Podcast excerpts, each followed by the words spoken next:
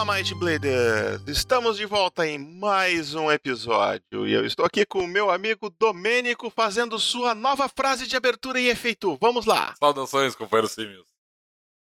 Sim, Luciano, aceita. Ah, Essa poxa, eu é queria, a eu frase. queria, eu queria, eu queria uma frase mais. É que, é que tu- eu, eu, eu acredito em ti, cara. Pode mais do que isso. Tu é, tu é melhor do que isso. Tu, tu- tu é mais criativo que isso. Tu consegue fazer uma frase mais interessante. Mais bem. interessante é, eu gosto de, de, de companheiro Simios. Afinal Não, não, contas, não é que ela seja ruim, eu só acho que ela não, é- não tem charme. Não, não, não te representa. não me representa. Tá, tá. Eu- eu- é, é, deixa- eu pensar numa coisa melhor. É, hum,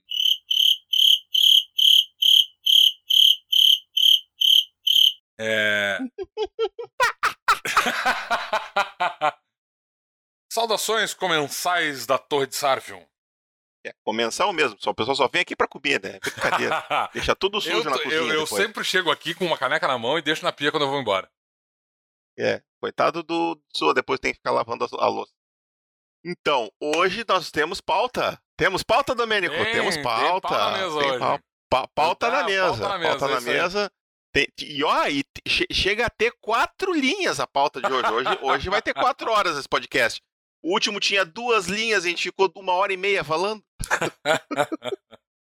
Então, nós vamos falar hoje basicamente sobre orgulho e preconceito dracônico. O que quer dizer isso? É, Como é que é a relação do, de Tebrim com os dracomantes, com os draganos? Por que o ódio? Qual a relação de Tebrim e Arcânia? Da onde vem essa rixa histórica e ancestral? Vamos começar então, Domênico, começar pelos a questão que, que pauta todo mundo aí, já que a gente está falando de pauta, ah, que é a ah, eu quero jogar com dragano, dracomante e a aventura se passa em Tebrim. Por que, que eu não posso? Por que, que isso é uma péssima ideia? Por que, que o mestre fica me enchendo o saco e não deixa eu fazer isso? É, é, eu acho que o mais importante para pensar no assunto, quando a gente está pensando em dragões relacionados a, a, a Tebrim, e é bom lembrar que todo dragano é um dragão e, e que os dracomantes, em, em grande parte, também são vistos como dragões, dependendo das características que ele tem. Ah, a gente tem que pensar, na verdade, nas questões históricas que envolvem o reino como um todo, né, ah, e, e como é que os ah, tebrinianos, ao longo da sua história, conviveram e, e lidaram. Lideram? Lidaram? Lidaram, Lidaram. Lidaram. Lidaram com os dragões.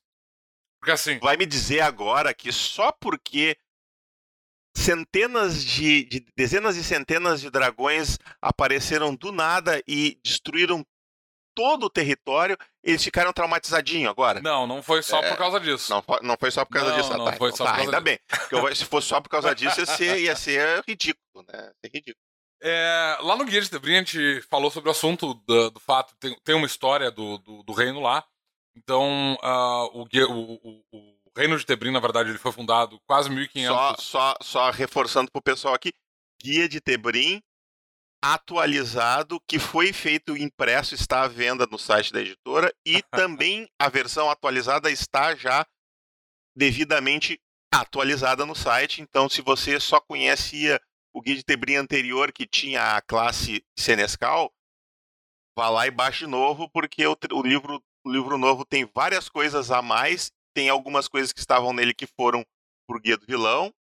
Então o material tá bem diferente, tem bastante coisa lá para vocês lerem. É, tem várias, várias informações lá que ainda são iguais, mas tem várias informações que foram ah, ah, alteradas, principalmente para atualizar o cenário com relação ao momento em que ele estava sendo escrito.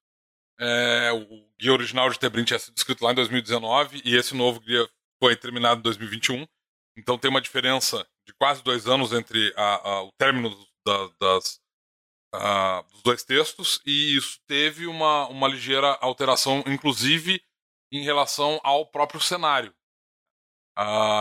Tecnicamente, todos os livros que a gente lança ah, com relação ao cenário, eles vão seguir um cronograma mais ou menos or- organizados, em que a gente vai ter uma, uma linha do tempo que vai sendo atualizada à medida que eles vão sendo lançados. Então, tipo, o Guia de Tebrim, por exemplo, ele foi lançado em 2021, e por causa disso, dentro do calendário de, de Tebrim, o ano é 521. uh, quando a gente lançar outro, é, provavelmente ano que vem a gente vai, vai lançar o guia de Arcânia. E como esse livro vai ser lançado no ano, no ano de 2023, ele provavelmente vai se passar no ano de 523 dentro do calendário. Então vai haver uma atualização com relação aos eventos que foram, eventos históricos que estão dentro do, do, do Guia de Tebrim. Então... Para tudo, para tudo. Domênico está prometendo o Guia de Arcânia para o ano que vem. Uhul! Olha só, pessoal. Todo mundo que está me perguntando aí quando é que sai, tá aí, ó. Ano que vem sai tudo, se não sair, a culpa é do Domênico. Deixar isso bem claro, eu gostaria de dizer que aqui. o que eu disse foi que se o livro sair em 2023, ele vai ser atualizado para constar como se ele tivesse sendo escrito no ano de 513, 523 do calendário tebriniano. Eu não estou prometendo absolutamente nada para o ano que vem. Quer dizer, fora, fora os uh, dois códex que eu estou prometendo para o ano que vem, que é o Códex Draconorum e o Códex Maleficaram, o Guia de Arcânia. Não, esse é pro primeiro semestre do ano é, que vem. o Guia de Arcânia, teoricamente, vai ser lançado no ano que vem também, mas não trabalhamos com datas, então pode ser que ele seja esticado lá para 2024. Eu espero conseguir lançar esse livro no ano que vem. Vamos aguardar e torcer para que eu consiga escrever essa porra toda. É... Uhum. Mas enfim. Então, esse livro ele tem uma série de atualizações com relação à versão anterior, o, o Guia de Tebrim revisado, né, que está em formato PDF gratuito lá no site e que tem a versão física tchim, na loja da, da, da Might Blade, da loja da editora Runas. Tá? Uh, lá tem uma história uh, uh, relativamente completa dos eventos que levaram à fundação de Tebrim há 500 e mais ou menos 513 anos, 523 anos atrás. Isso é mais ou menos porque houve um ajuste no calendário de Tebrim, depois da criação do reino, alguns anos depois da criação do reino, durante a fundação da, do registro prateado especificamente, para que o, o, calendário de Tebrim ele tivesse um ano corrente que uh, fosse. Era registro argente? O que, eu falei? Registro prateado. Pode ser registro argente. É, faz é, sentido. É, eu, eu, eu, eu, eu, eu, sei que significa a mesma coisa, é, mas é. acho que o termo que está no livro é registro argente. É provável que seja. É, porque quase tudo relacionado à, Academia Argentia é alguma coisa argentia e não prateado, enfim. É, então, esse calendário ele foi ajustado né, uh, de acordo com o calendário, com o Contas Rochas, que é o calendário de, de Dagotar, para ficar mais fácil de fazer uma revisão de, de eventos históricos e para fazer uma, uma para manter os dois calendários mais ou menos interligados, porque Dagotar e, e Tebrim têm uma relação comercial muito forte. Tá? Uh, então, a, a, fundação do reino ela foi há mais ou menos um pouco mais de 500 anos atrás, mas tem mais 1.500 anos de história entre a fundação do reino, de fato, e os eventos que aconteceram na, durante a Revolta dos Dragões. E esses 1.500 anos de, uh, de história, antes da fundação do reino, eles dizem respeito justamente ao, à, extinção da maior parte do, das cidades-estados dos pequenos reinos individuais que existiam na região. A gente tinha uma série de, de uh, como eu disse, cidades-estados e pequenos reinos que existiam aonde hoje é Tebrim, e esses reinos e cidades-estados foram basicamente todos devastados durante a Revolta dos Dragões. Isso fez com que, basicamente, dentro do, do desse, desses locais, né, das comunidades humanas que sobreviveram, aquelas que uh, uh, conseguiram ou, ou, fugir da revoada, né, se escondeu da, da revoada ou que não foram afetadas diretamente pela fúria dracônica, essas comunidades elas passaram a ter, obviamente, uma animosidade extremamente alta com relação a dragões, porque basicamente os reinos e as cidades aos quais eles estavam ligados foram devastadas, destruídas, os dragões foram lá e eles aniquilaram absolutamente tudo. E no meio dessas pessoas que sobreviveram, né, que conseguiram so, uh, sobreviver ao assalto dos dragões, tinha muitos refugiados de cidades grandes, cidades que tinham sido atacadas, mas é claro que houveram sobreviventes desses ataques, e eles se juntaram a essas comunidades, e aí contaram horrores sobre a, a, fúria dos dragões, e isso, é claro, aumentou ainda mais o medo uh, e o desgosto da população em geral uh, com relação aos dragões. E tem parte desse, dessas pessoas que fugiram para outros reinos onde os ataques dos dragões uh, não foram tão graves como Dagotar e Londérian, onde os, os, dragões tiveram atacaram, mas os efeitos não foram tão devastadores. É, no caso de, de. Bom, no caso de Londeren, o Luciano pode falar mais sobre o assunto, é ele que está escrevendo sobre o reino. Mas no caso de Dagotar, porque o reino tinha uma rede subterrânea muito bem desenvolvida de minério, etc, etc, apesar da superfície do reino ter sido praticamente toda destruída, uh, o número de mortes dentro do reino foi muito pequena em, com relação ao número de mortes, por exemplo, em Tebrim, justamente porque uh, a maior parte desses, da, da, da, população se refugiou nesses túneis e é o que, na verdade, fez com que a cultura de Dagotar se tornasse uma cultura basicamente subterrânea e que não tem mais grandes cidades na superfície. Né? A gente vai falar mais sobre isso em, quando a gente falar sobre Dagotar. É, eu, eu, não sei se tu já escreveu alguma coisa com relação a isso uh, sobre Londeren, Luciano. A parte, a parte do por que, que os elfos não não foram afetados, eu, eu, eu tenho mais ou menos uma ideia, mas eu ainda não desenvolvi. Tá, então tu não, não quer falar muito. sobre o assunto ainda. Ainda, ainda não, eu ainda eu quero pensar um pouquinho melhor. Eu, eu não queria cair na no como é que se diz no clichê de ah os elfos têm feiticeiros poderosos que defenderam magicamente o seu reino. Eu quero vai vai envolver magia e provavelmente a razão a, a revoada é a razão para o reino élfico hoje em dia ser uh, invisível para os outros para as outras raças e tu só consegue chegar lá se tu for nativo de lá ou for está sendo guiado por um nativo de lá então tu não consegue uh, eu tenho toda uma relação de por que, que isso acontece mas isso acontece basicamente por causa da revoada eles fizeram isso para se proteger dos é, é uma produção mágica, mas não vai ser aquela coisa assim, tipo, eles enfrentaram os dragões diretamente. Não, eles não enfrentaram, eles só se esconderam. E eu acabei de receber informações novas durante a gravação desse, desse podcast, que delícia. É, a gente, uh, uh, de forma semelhante, Icehelm foi um pouco afetado pela, pela Revolta dos Dragões, principalmente porque ele era muito distante e porque o clima de lá era muito uh, agressivo, com, principalmente para dragões do relâmpago dragões do, do fogo e a maior parte dos dragões de gelo, especificamente, que chegou até a região, acabou se estabelecendo por lá de maneira mais ou menos pacífica. A gente vai falar sobre isso quando a gente chegar no, no, no Guia dos Reinos do Norte. Mas a gente teve muito pouco refugiado uh, de Tebrim que foi até lá, exatamente porque Dagotar está bem além de, de uh, Londeren, então a maior parte dos refugiados que fugiu através do mar foi parar em Londeren. A maior parte Isso. dos refugiados que fugiu através da terra foi parar em Dagotar. Basicamente, essas são as duas rotas de a gente tem alguns refugiados que fugiram pelo Mar do Comércio e acabaram na. Na... Em Dagotar também? Não, é, em Dagotar também e, e também na, no, no, Arquipélago das Três Irmãs. Mas, uh, de fato, o Arquipélago das Três Irmãs, Irmãs recebeu tão poucos refugiados nessa época que eles não chegaram a, a constituir uma colônia lá.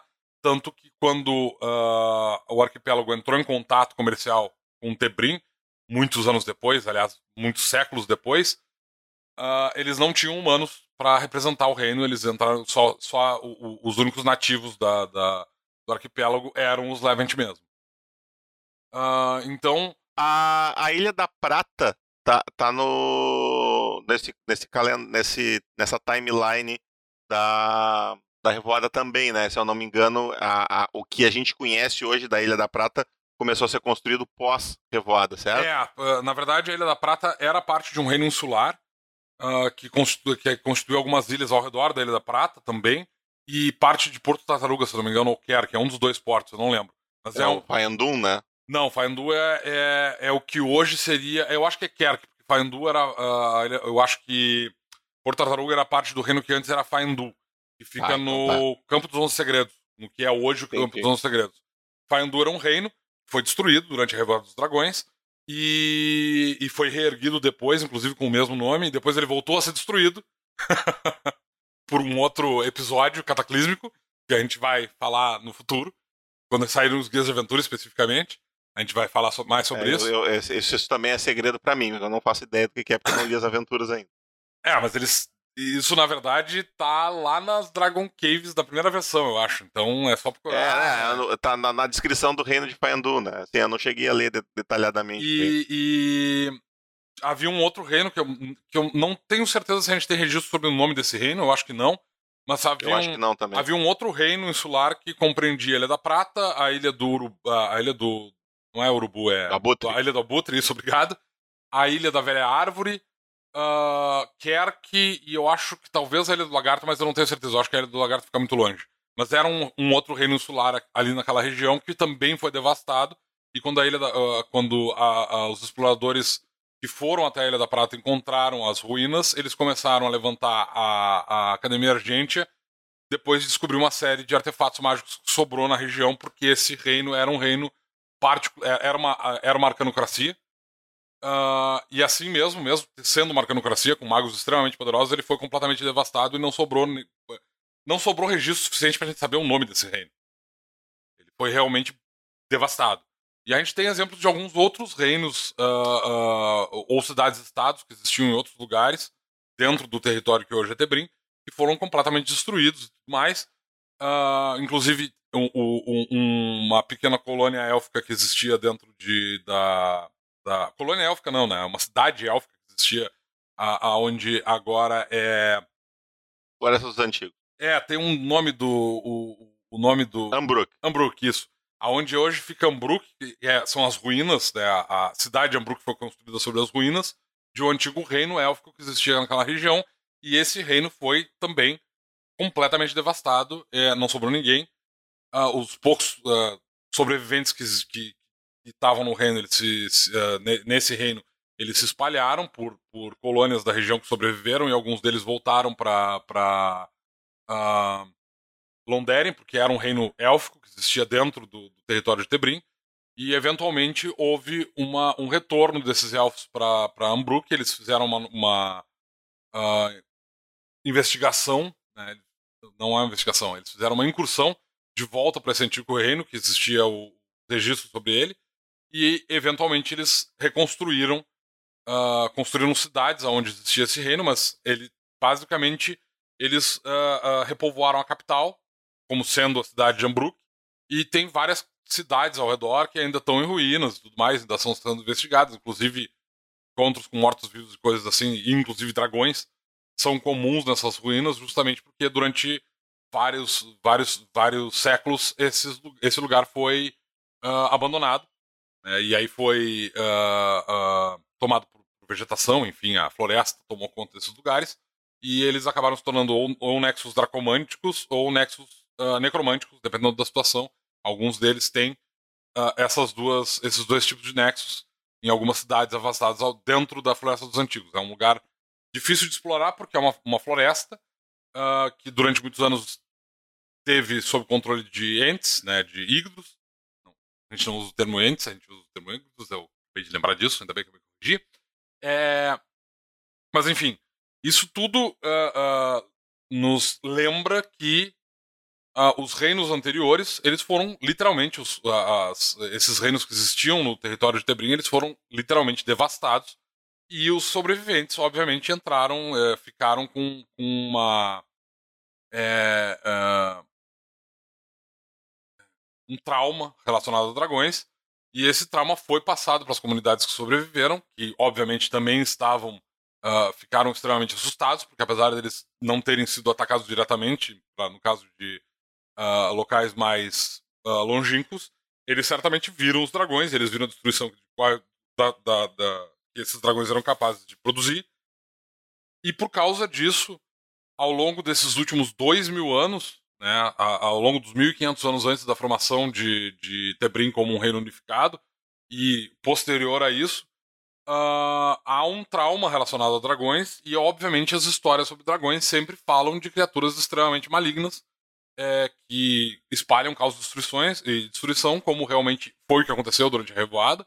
E existem contos mais recentes, é, como o que aconteceu em Ectória, por exemplo, em que havia um dragão que tomou conta da. da uh, atacou a cidade, destruiu o lugar, é, passou um, um, um, um, tempo dentro da, da, da cidade controlando tudo. É, matou uma grande parte da, da, da, da, população até que o Hector, um herói local, foi lá, enfrentou esse dragão, venceu ele, e a cidade foi renomeada, a, a antiga cidade de Gardóvia foi renomeada como Ectória exatamente por causa desse conflito desse, desse uh, campeão, né, o Hector.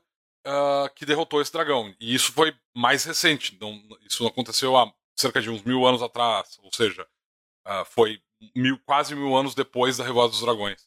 Então, tipo, ainda existem histórias mais recentes da tirania dos dragões em, uh, em, em Tebrim, mesmo antes da fundação da cidade, da, do reino. E aí a gente tem a fundação de Tebrim, né, e aí, enquanto a Tebrim estava uh, uh, sendo desenvolvida enquanto reino, né, que ela, ela foi fundada na, na, no extremo norte do reino, e à medida que te, as primeiras cidades-estados foram se unindo nesse novo reino, eles foram se espalhando cada vez mais para o sul, e quando eles chegaram nas fronteiras sul, uh, na, nas fronteiras.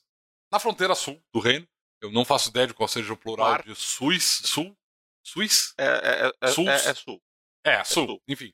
Quando eles chegaram na fronteira sul do reino e, e começaram a fazer negociações com o povo que vivia ali, é, é ao redor de, de Altéria e, e da, uh, o, o, extremo uh, sul de, de do reino de Faendu, eles estavam fazendo negocia negociações com, esse, com essa, essas povoações e aí eles entraram em contato com Arcânia. E Arcânia é um reino que tem uma história intrinsecamente ligada com os dragões, porque é um reino que foi fundado por dragões. E uh, isso fez as duas, uh, os dois reinos tiveram uma animosidade automática e eles entraram em guerra, houveram vários conflitos e isso fez com que houvessem ataques de dragões a Tebrim de novo. Uh... imaginando o, o, os dignatários, os, como é que se diz, os emissários de Tebrim com o exército chegando lá, olhando. Oh meu Deus, vocês estão sendo dominados por dragões, nós vamos ajudá-los a matar eles. Não, peraí, eles não são. não é bem assim, calma. Eu não entendi qual foi o, o, É que eu imagino os caras de Tebrim chegando lá, vendo os dragão de boa na, atrás dos, do, dos humanos e ah, Dragões, cuidado, manos, tem dragões lá. E começam a atacar os dragões e os caras começam a falar assim: não, para eles, eles são nossos lords. Como, como que vocês estão falando? É, eu imagino que esse tipo de situação deve ter acontecido. Estão atacando nossos lords, apanhem vocês. É. E... Então houveram conflitos, inclusive depois da fundação de Tebrim, houve um conflito bastante. Uh, relativamente recente. Relativamente recente. Eu não lembro há quanto tempo a gente está falando, porque eu não lembro das datas de cabeça. Mas a gente teve um dragão que literalmente uh, empurrou a fronteira de um, um, dragão branco, que literalmente empurrou a fronteira de Arcânia até o Vale do Dragão, que foi renomeado por causa desse evento. Uh, e ali ele fundou uma fortaleza e ele dominou a, região toda durante algum tempo. Eventualmente ele foi morto e a fronteira foi empurrada de volta até onde ela está agora, que é na, na. Acho que ela foi empurrada até, até um pouco antes, e mais recentemente houve um avanço, né? É, exato. E, isso faz com que, a gente, é, com que uh, essa, essas histórias e lendas sobre os dragões eles, elas se mantivessem vivas nas histórias, né? Tipo assim, uh, uh, os dragões eles eram vistos, vistos, vistos sempre como bichos papões malvados e, e, tiranos, e todos os eventos que, que envolvem dragões ao longo da história de Tebrim e antes da formação de, da fundação de Tebrim né? Mesmo não esses eventos tão importantes assim na, na, na, na, história do reino, mas tipo assim, pequenos conflitos, assim, ah, um dragão apareceu ali na, na, na borda de. de uh, na, na, uh, na fronteira de, de, sei lá, Altéria, e ali ele atacou várias pessoas e tudo mais. Todos os, os encontros com dragões, dentro de Tebrim pelo menos, eles foram encontros hostis. Sempre. Né? Todas as vezes que isso aconteceu, uh, foi de maneira hostil. E isso fez com que o reino de Tebrim sempre visse os dragões como criaturas intrinsecamente malignas. Mesmo que não seja o caso, dragões têm várias motivações diferentes. Uh, alguns dragões não são necessariamente maus, né? eles não são necessariamente caóticos, na verdade. Podem ser perfeitamente. Eles podem, na verdade, até querer auxiliar o povo ao invés de serem uh, tiranos. Eles podem realmente tentar uh, auxiliar o desenvolvimento de uma cultura, enfim, como acontece em Arcânia, por exemplo, em que eles são uh, lords e eles, da maneira deles, eles tentam fazer com que Arcânia seja um, um reino uh, desenvolvido. Né? O que, é claro, algumas pessoas podem dizer é feito de maneira é, egoísta por parte dos dragões, porque eles estão tentando melhorar a própria eu, vida. mas tem um impacto positivo em uma parcela da população que, inclusive, acha que os dragões são uh, uh, benéficos para a cultura arcanita como um todo. Então. É, eu, eu, eu, eu vejo, assim, tá, é, é, é do, ponto de vista dos dragões, é meio que os, o, aquele, aquele agrupamento de humanos ali embaixo é tipo uma fazenda de formigas. Né? Tu tem aquela fazendinha de formigas ali, o dragão tem aquela fazendinha de formigas dele, que ele de vez em quando ele bota umas, umas comidinhas ali, aí ele vai lá e, e, e, e cutuca e diz, não, não, vamos fazer um túnelzinho por aqui, ó, que é, fica pra ficar mais bonito. Pra quando eu olhar de cima, assim, ficar mais legal se tiver umas casinhas aqui assim. É, eu. eu... Então é, é, é. porque, não, o que eu quero dizer assim é, é que ele não tá preocupado com os anseios da população, com a, a, a, aquela, aquela coisa mundana, porque ele, ele, nem tem noção disso, sabe? Ele tá olhando os humaninhos ali dele, sabe? Eu, eu vejo meio assim. É, eu não, con... não é que ele é mau ou que ele é bom, ele só é um dragão, ele não é um humano. Eu não, eu não consigo ver essa. Eu não vejo a, a, a, a posição dos dragões com relação aos humanos dessa maneira, porque os dragões são. Os dragões que estão no plano material, eles são materiais, eles sabem que podem ser destruídos pelos humanos se houver um, um, um, levante, por exemplo. É, é verdade. É, é uma fazenda de formiga que se pegar um monte de arma pode te matar. É, então eu não vejo. São formigas venenosas. Eu não vejo muitos dragões como sendo. Uh, como vendo os humanos como uma fazenda de formigas. Mesmo porque os dragões conseguem se comunicar com os humanos. Eu vejo mais a relação como a gente teria, por exemplo, se a gente tivesse uma colônia de, sei lá, chimpanzés. Sabe? Tipo, olha, essas criaturas podem ser mantidas sob controle, e a gente pode lidar com elas. É tipo um zoológico para eles, sei lá, uma coisa desse tipo. Uhum, é, o zoológico acho que é uma, uma, é uma analogia melhor. O zoológico é uma analogia melhor. Mas é tipo assim, tu tem que manter eles sob, sob controle. Uma das maneiras que eles têm de manter a população humana sob controle, que é muito maior do que a população de dragões, é trazendo benefícios para ele. Né? Então, tipo, os de dragões eles não são necessariamente malignos. Na verdade, como eu disse, dragões têm uh, diferentes objetivos durante a sua existência, e nem todos eles são têm por objetivo serem tiranos. É claro que a maior parte daqueles que estão literalmente tiranizando e, uma determinada região são tiranos por natureza. Mas... Sim, é, é, é, eles podem até ser tiranos, mas essa, não por intenção, às vezes, né? É. Eles, sempre eles vão ser tiranos porque, ah, eu estou sendo tirano porque eu sou mal, é só porque, sei lá, ele não tá prestando atenção nisso. É, ou, ou tá na verdade. se ele tá sendo tirando ou não. Ou na verdade, não é uma questão de não, não tá preocupado, é uma questão do tipo, eu estou fazendo o que eu acho que é melhor para os humanos se desenvolverem. Isso. E, tipo, a relação que eles têm entre eles não me interessa tanto. Então, tipo assim, ah, esses caras têm escravos. Ok, isso é o problema deles, eu não tô nem aí, porque todos eles me servem. Escravos ou homens livres. Então, tipo, pra Arcanes, pros dragões arcanitas especificamente, alguns deles, eles podem perfeitamente estar lá tentando fazer o que eles consideram que é o melhor para os humanos mesmo. Eles estão realmente lá fazendo o que Sim. a Aurora dos Dragões considera que eles estão fazendo, que é tipo tentar guiar os humanos numa direção em que eles prosperem. Só que isso tem um reflexo na humanidade, no, no, no, na cultura de Arcânia, que não é necessariamente positiva do ponto de vista de uma parte, da, de uma camada social do reino. No caso dos escravos. é, então, é, pois é. É, é, pra, a Arcânia tem um, um, uma, uma estrutura que, em, em, que os dragões eles fazem parte desse, desse sistema e eles funcionam dentro desse sistema. E eles, a, a população em geral, considera que os dragões são bons governantes.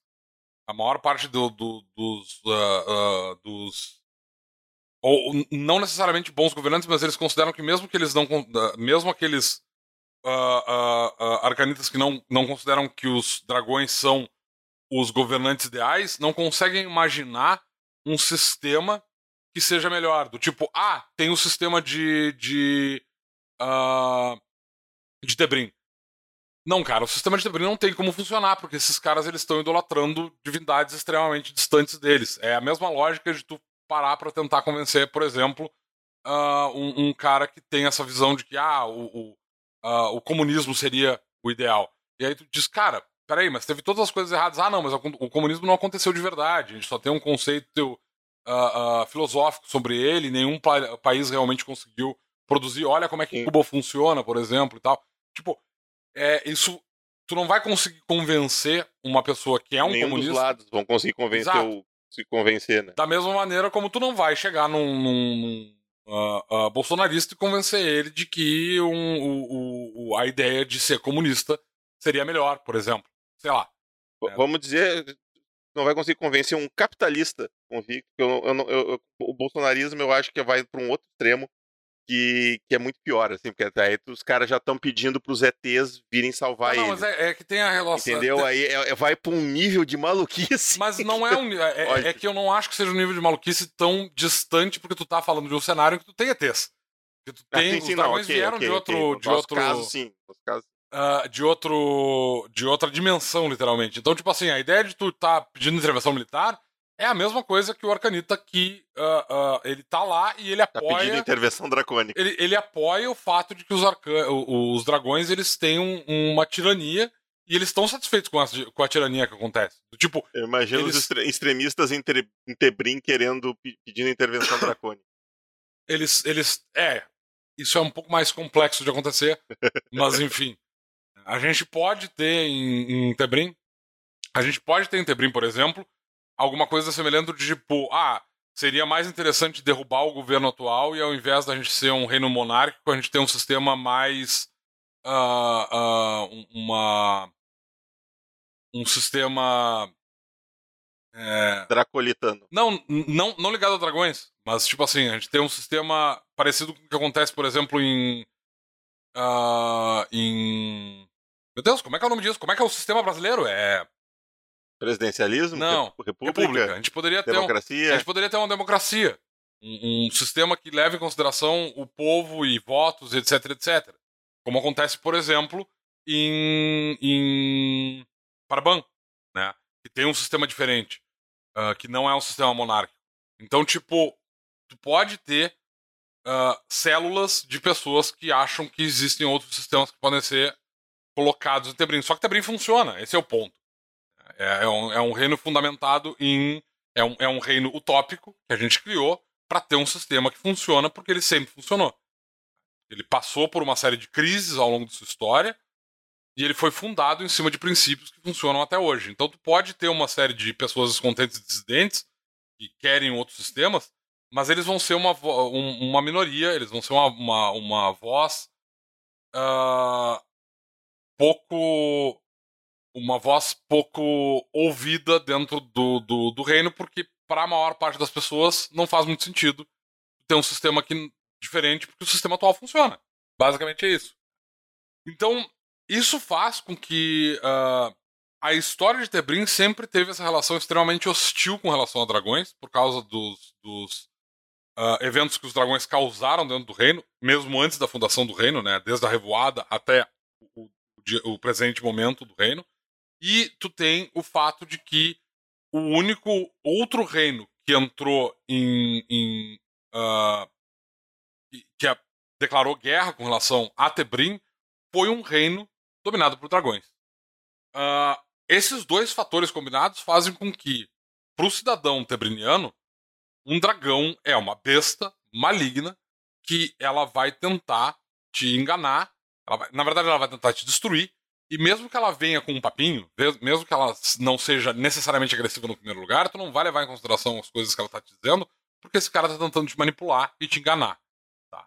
Então, isso faz com que uh, a relação entre os, os tebrinianos e os, os, as criaturas dracônicas em geral, tá? e quando eu digo em geral, não digo é, é, de modo geral, eu digo criaturas dracônicas como um todo, né? Sejam draganos, sejam dragões, sejam bestas dracônicas, né? Sejam uh, outras, outros tipos de criaturas dracônicas, ela não é uma boa relação. Ela é uma relação, na verdade, bem pelo contrário. Ela é uma relação de inimizade. Os tebrinianos veem dragões como monstros em todas as suas formas. Então, tipo, uh, a primeira reação de todo uh, tebriniano com relação a um dragão vai ser de hostilidade. Isso ao longo da história tem se provado o, uh, uh, verdade no sentido contrário. A maior parte das vezes em que dragões entraram em contato com, com Tebrim, todas as vezes eram uh, com, com, uma relação extremamente hostil. Eles vieram para destruir, destruir cidades, dominar regiões. Então, não é, por causa dessa relação entre os dois entre os dois reinos e por causa dessa história, não existe a possibilidade de um de um Debriniano ter uma, uma expectativa positiva com relação a um dragão. Todos os tebernianos vão agir de modo agressivo, por medo, por receio, por ódio com relação a todos os dragões por conta dessa história. Aí tu pode relativizar do tipo, ah, beleza, mas eu, meu pai contava uma história sobre um dragão bonzinho que morava na floresta. Beleza. Tem um, um, um, um histórico extremamente bizarro que não faz parte da, da, da, história como um todo. Todo mundo vai dizer que tu é completamente louco. É a mesma coisa que alguém aparecer uh, uh, hoje e dizer, ah, não, porque na verdade os nazistas estavam certos. É, é, eu conheci um nazista ele era muito gente boa. Cara, o, o, o, nazista em questão até podia ser gente boa, mas o conceito por trás da ideia dele ser um nazista faz com que ele seja um filho da puta racista de merda que só merece um soco no meio da boca. Tipo, se tu vai defender um nazista porque tu encontrou. Se tu vai defender os nazistas porque tu encontrou um nazista gente boa, primeiro que provavelmente esse cara não te mostrou. Uh, provavelmente ele não te mostrou o lado uh, uh, negativo dele, ele só falou coisas legais porque ele justamente estava tentando te enrolar, esse é o primeiro ponto. E o segundo é que, tipo assim, não importa o quão gente boa é um nazista. Se ele é um nazista, tá? E aí eu tô falando, claro, na, na, uh, na realidade brasileira tu não tá falando de nazistas, tá falando de neonazistas, né? Porque nazistas hoje em dia tu não vai encontrar nenhum deles andando pela rua porque eles já estão todos mortos. Né? Ou eles teriam mais de 100 anos de idade, mas enfim. Ah, porque ele era um velhinho bonzinho e tal, eu conheci ele quando era guri. Cara, ele ainda era um nazista, ele cometeu crimes de guerra, ele era um filho da puta safado pra caralho, tá ligado? Então, tipo, essa é a mesma relação que os tebrinianos têm com relação a dragões. Dragões são coisas malignas que têm que ser combatidas e mortas. Porque essa é a visão. Então, é, é, é, é o, o, paralelo que eu sempre faço. Quando tu pensa num dragão sendo tebriniano, sempre imagina qual ia ser a tua relação com um cara andando por aí com um uniforme da SS no meio da rua. Tu ia realmente parar para conversar com o cara do tipo. É, pois é, uh, Tipo assim, quando eu falo do uniforme da SS, o cara, é, incluído nesse uniforme da CS, está uma pistola no, no, no coldre e, e, uma, e uma arma nas costas. Porque essa, esse cara, obviamente, ele está armado e é perigoso. Né? Leve isso em consideração. Tu não vai parar esse cara na rua e perguntar para ele, pá, velho, e aí? Quer me contar o teu lado da história? Não, tipo assim, foge do cara. Tu vai até a polícia mais próxima e tal e diz, pá, velho, tem um magrão andando com uma arma no meio da rua. E ele tá usando um uniforme de nazista, sabe? Ou tu vai literalmente hostilizar esse cara o mais rápido possível. Se para um cara com uma porra de uma espingarda, um, um revólver no coldre e um uniforme nazista na frente da tua casa, tu não vai atender o cara para perguntar, e aí, velho, o que que tu quer, sabe? Tipo, é um cara com um uniforme nazista e uma arma. Quero problematizar essa tua questão aí, porque eu acho que isso pode render uma coisa interessante. Beleza, eu acho a tua analogia ótima. Ela só tem um uh, uma coisa que não iria acontecer, né? não daria para fazer esse paralelo, que é no caso de, por exemplo, um dragão recém-nascido. Vamos supor que uma pessoa, um, sei lá, mataram um dragão. Okay. Tá? Mataram um dragão lá. Era, esse dragão tinha deixado um ovo para trás, ninguém viu. Ok. Porque o ovo estava em outro lugar. Tá. Né? Aí alguém encontra esse ovo quando esse ovo está rachando. E aí sai aquele dragãozinho fofinho, bonitinho, todo melecadinho e fica tudo, a pessoa, oh, que coisinha fofinha. Se tu encontrasse na rua um bebê envolto em um em um em, um, em uma bandeira nazista, tu iria pegar esse bebê e jogar ele na fogueira? Acontece que tu tá considerando que quando o dragão nasce, ele nasce sendo um bebê e não sendo uma criatura inteligente. Sim, eu tô considerando isso. É, não é assim que funciona. Um dragão não tem a mesma biologia de um mamífero. Ele não nasce ele tem uma biologia muito mais semelhante ao. Exa exatamente era esse o ponto que eu queria chegar. Porque a, a gente tem dragões que não são dragões como, a, como é em outros cenários de fantasia. Eu acho que isso é uma. Nesse momento é importante a gente esclarecer isso. Porque então um dragão recém-nascido, o, o, dragão não nasce que nem outras raças, que nem outros animais, nem outros, outras criaturas inteligentes. Ele, ele já nasce sendo uma, uma, é, que, que, que, assim, na verdade, a gente não escreveu isso em lugar nenhum ainda, né? Então, uh, eu, eu quero esclarecer isso um pouco aqui. Eu sei que os dragões são elementais, né? eles vêm do plano elemental. Né? Eles são entidades desse plano. eu tinha na minha cabeça que quando essas entidades vieram para cá e se tornaram físicas e biológicas e, portanto, passaram a pôr ovos, os dragões que nasciam aqui não eram, não eram exatamente a mesma coisa que os dragões. É, eles não, eles não, não tiveram origem no plano elemental, eles tiveram origem nesse plano. Okay. Por mais que eles, eles tenham a essência elemental, aquele, aquela chama, aquele, aquela energia primordial do, do plano elemental, eles nasceram aqui. E como qualquer outra raça, na minha cabeça, eles nascem burrinhos e vão uh, ficando inteligentes ao longo do tempo. E por eles viverem muito tempo, eu via que dragões jovens, e por jovens assim, dragões com menos de um século, são completamente bestas, no sentido de animais. Eles não têm um, um raciocínio, uh, eles são mais instintos, estão ali. Então, por isso, muitas vezes, a visão que Tebrim teria desses dragões, dos dragões como um todo, seria de criaturas malignas e tal, que tu não tem como dialogar, porque eles basicamente só depois de todo o que os acontecimentos, os encontros mais recentes, eu digo, seriam com esses dragões menos inteligentes, vamos dizer assim, que não, não poderiam chegar, não, parei, por que tu tá me atacando? Vamos conversar, né? É, então, essa é a, é a, visão que eu tinha até este momento. Sim, como seria a coisa. Aí tu encontra um ovo de dragão, tu encontra um ovo, tá? Que tem ali uh, um meio metro de altura, um metro de altura, e aí de lá de dentro sai um crocodilo, né? Porque ele é estúpido como uma besta, e esse crocodilo ele nasce pronto para te matar. E aí tu olha, ó, oh, que coisinha fazinha, continua. É, eu não imaginava ele tão grande assim, mas ok. Não, não importa, tu pode colocar ele como sendo, tipo, cara, um crocodilo não é uma criatura tão grande, mas tipo assim, ele ainda. Não, não, é não, eu realmente imaginava ele do tamanho de um gato, assim, sabe? Não, velho, é um dragão, cara, pelo amor de Deus. É que normalmente o ovo de dragão, quando ele é, ele é, ele é representado na cultura pop, tá aí Game of Thrones, Eragon e outros lugares, é um ovinho que, claro, eu seguro na mão, assim, sem problema nenhum. Ele tem 40 centímetros de altura. Olha, eu nunca imaginei um ovo de dragão com 40 centímetros de altura. Eu acho aquele, aquela ideia, tipo, eu, é uma das coisas que eu acho imbecil pra caralho. É, eu, eu nunca tinha parado pra pensar nisso. Não, realmente, não faz muito sentido um ovo de dragão ser, ser tão. Mas eu imaginava que um, um dragão, um dragão jovem, um dragão recém-nascido, ele, eu imaginava ele, de repente, no máximo no tamanho de um cachorro grande. Eu imagino um dragão recém-nascido do tamanho de um crocodilo, cara. É, não, não, eu... não, é, um crocodilo não é tão grande assim. Não, não é. É exatamente esse o ponto. É, tipo é. assim, tu pode, tu consegue matar ele, porque ele tá recém-nascido e ele não tem estratégia e tal. Ele não vai ser uma criatura, tipo assim, puta merda, a gente vai precisar de um exército pra matar esse bicho. Não, um grupo de aventureiros consegue lidar com um dragão, provavelmente, um dragão recém-nascido. Só que ele é um dragão recém-nascido. Assim como acontece com o crocodilo, ele nasce perfeitamente pronto para te agredir. E é provavelmente sim, sim, isso que ele vai fazer, porque esse é o instinto dele. Ele quer se alimentar. Tu é comida.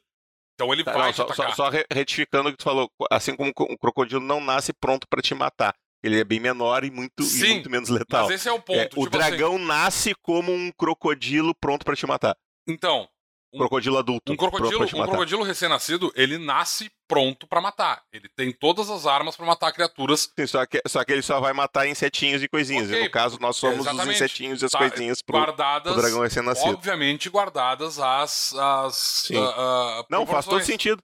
Como diria o Atila, faz todo sentido biológico. Então, tipo assim, quando tu encontra um bebê recém-nascido, ele não vai ser aquela criatura fofinha tipo é, é, Príncipe Dragão, que é tipo, olha que dragão fofinho, ele parece um cachorrinho, ele é cor-de-rosa e ele fica latindo e, e correndo na nossa volta. Não, ele é um crocodilo com asas. Ele vai tentar te matar para te comer, porque ele acabou de nascer e esse é o instinto dele.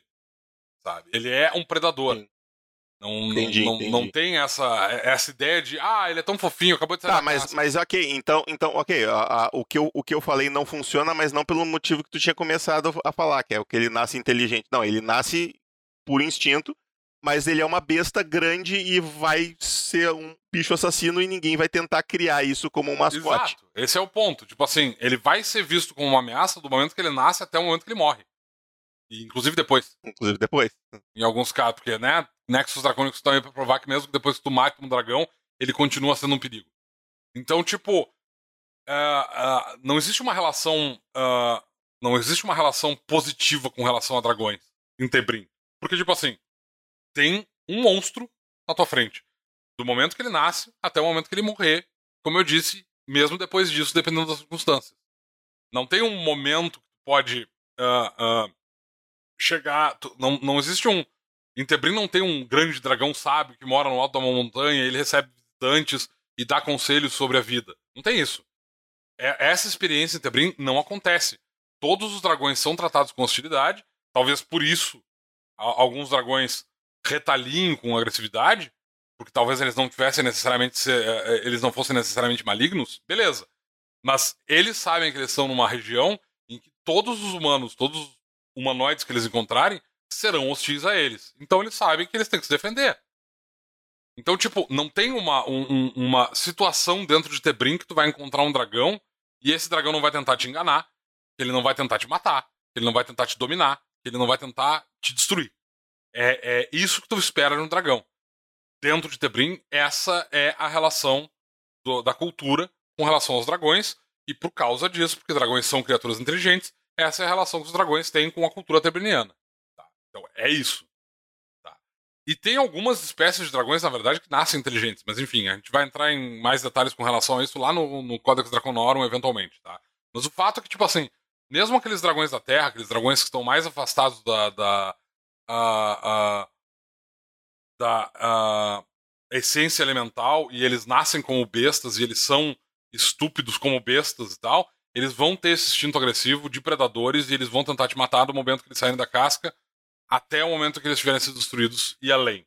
Então, tipo, não existe um momento em que tu vai olhar para um dragão e vai dizer, olha que coisa fofinha. Tá? Claro, pode ter uma loucura por crocodilos e achar, olha que coisa fofinha aquele, aquele crocodilo. Isso não significa que tu vai tentar chegar perto de um crocodilo num estado selvagem e tentar bater na cabeça dele e dizer, olha que coisa fofinha, tá ligado? Não, e aquela coisa, existem pessoas que criam crocodilos. Pode acontecer de ter um maluco que encontrou um filhote de dragão e, e resolveu entre aspas, domar o dragão, porque ele não é um, não é um animal, mas, né? Exato. Ele protegeu o dragão, você foi alimentando o dragão de longe, aí foi ganhando a confiança, pode acontecer.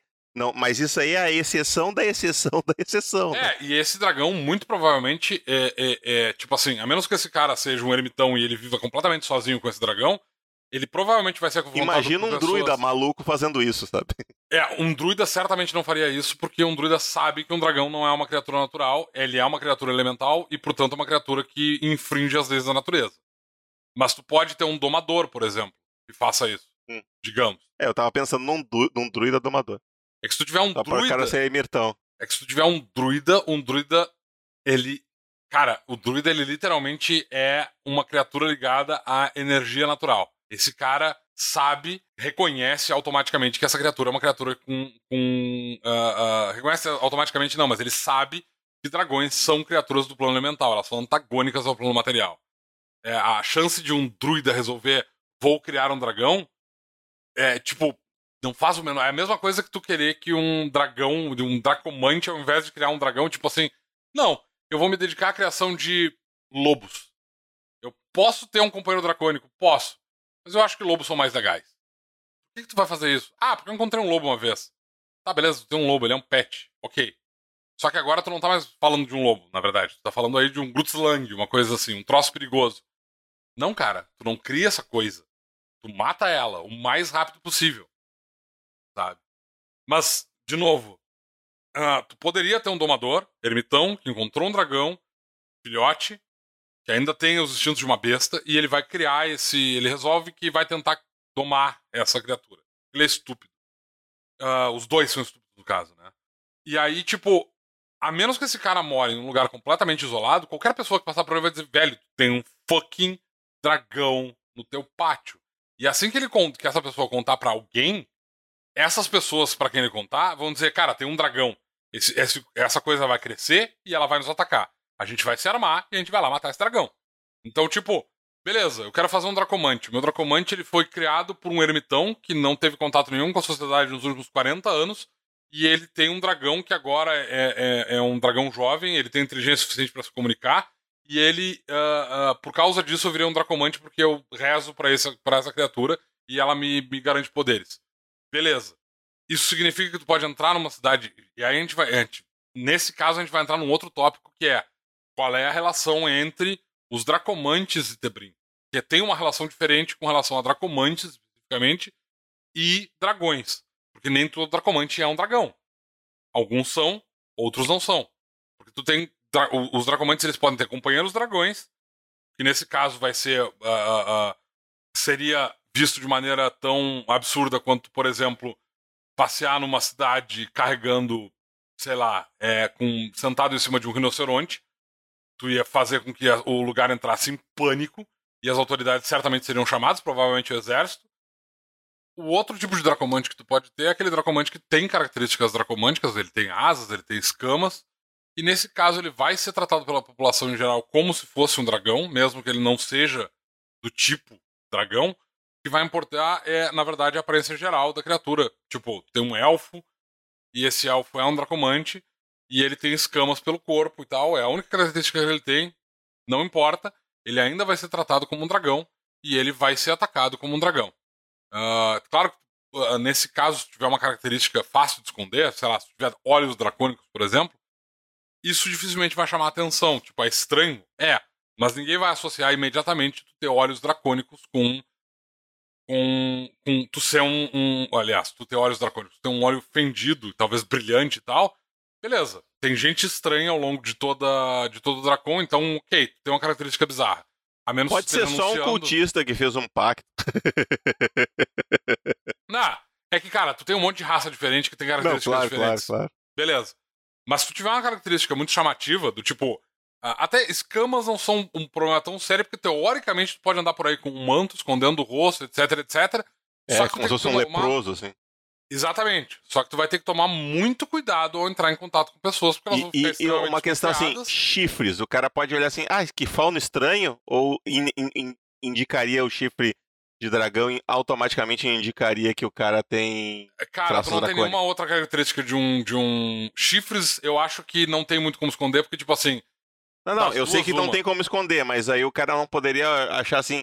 Esse cara que, que, que astério esquisito, magrelo, ou que fauno esquisito, não, sem velho, patas porque, tipo, de... tu não tem nenhuma das outras características de um fauno ou de um astério. Não tem cara de vaca, se tu for um astério. É, então, essa, essa era a minha dúvida. O cara, a, os cara, as pessoas, o povo, o populacho, olha para um, pra um, pra um dracomante com chifres e ele identifica que aquilo é coisa de um dracomante. Ou de um de um cultista. Porque as duas. Cultista, é, é, das duas, uma. É, eles, eles vão ver aquilo como uma coisa bizarra. Eles não vão pensar Exatamente. que possa ser alguma outra coisa. Beleza, essa era a minha, era e, a minha dúvida. E não tem muito como confundir um, um cara com chifres com um. Um, um fauno ou uh, um ah, astério. Um fauno, porque um fauno. Um astério não faz menor. Não, não, não, não tem, tem sentido. Tipo assim. Eles, é, é, tipo, eles têm uma cara de fucking vaca e eles têm uma anatomia toda diferente. Eles são maiores do que os humanos e tudo mais. Sim, sim, sim. É, e no caso de um, de um, de um fauno, cara, beleza, eu sou um humano com um par de chifre na cabeça. Tá. Como é que eu vou te confundir se tu não tem casco? Sabe? Tipo. É, os teus chifres provavelmente vão ter uma aparência muito diferente das de um fauno também. E, tipo assim, faunos são extremamente comuns em, em em Tebrim. Todo mundo viu um fauno. A chance de tu, de tu enxergar um cara que ele vai ter ali meio, meio pálido, né? Dracomante, ele uh, dificilmente vai ser um cara que trabalha na rua e tem a pele curtida e tudo mais. Então, tipo, ele não tem a pele da cor de uma pele. Tipo, é a mesma coisa que tu encontrar um cara branco, é, é tipo, sei lá, um surfista, e esse cara tá no meio de um monte de índio, e aí tu olha pra ele e diz assim: não, aquele cara ali é da tribo deles. Tu não vai fazer isso. Aquele cara, obviamente, não é um índio. Ele pode estar no meio dos caras, ele pode estar vestido como os caras, mas ele não é um índio. Sabe? Sim, sim. É, uh, é, uma outra coisa que eu acho interessante comentar também é uh, o dragano, né? Ah, tem aquela questão que ele escolhe as características que ele, que ele tem e tal.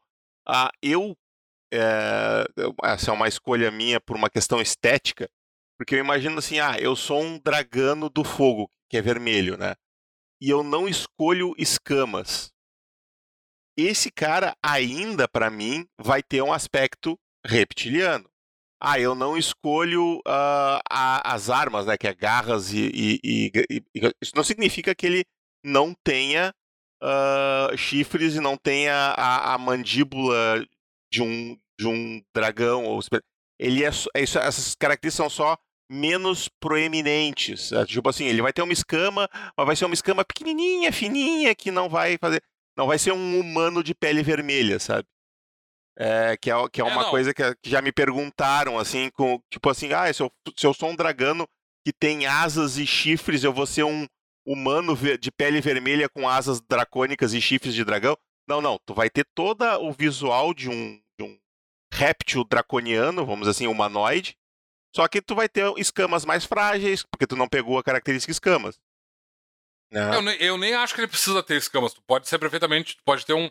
um, um a, a e o olho, só... o olho vai ser fendido, ele só não vai ter a película lá que protege o olho e tal. Vai ser é, um olho tipo assim, um, mais humanoide. O dragão é uma raça que tem características próprias. É, e, e, e, eu digo, a estética formato... geral, o visual geral vai ser mais ou menos a, a mesma coisa, né? É, tu, uh, uh, eles podem variar muito dentro do.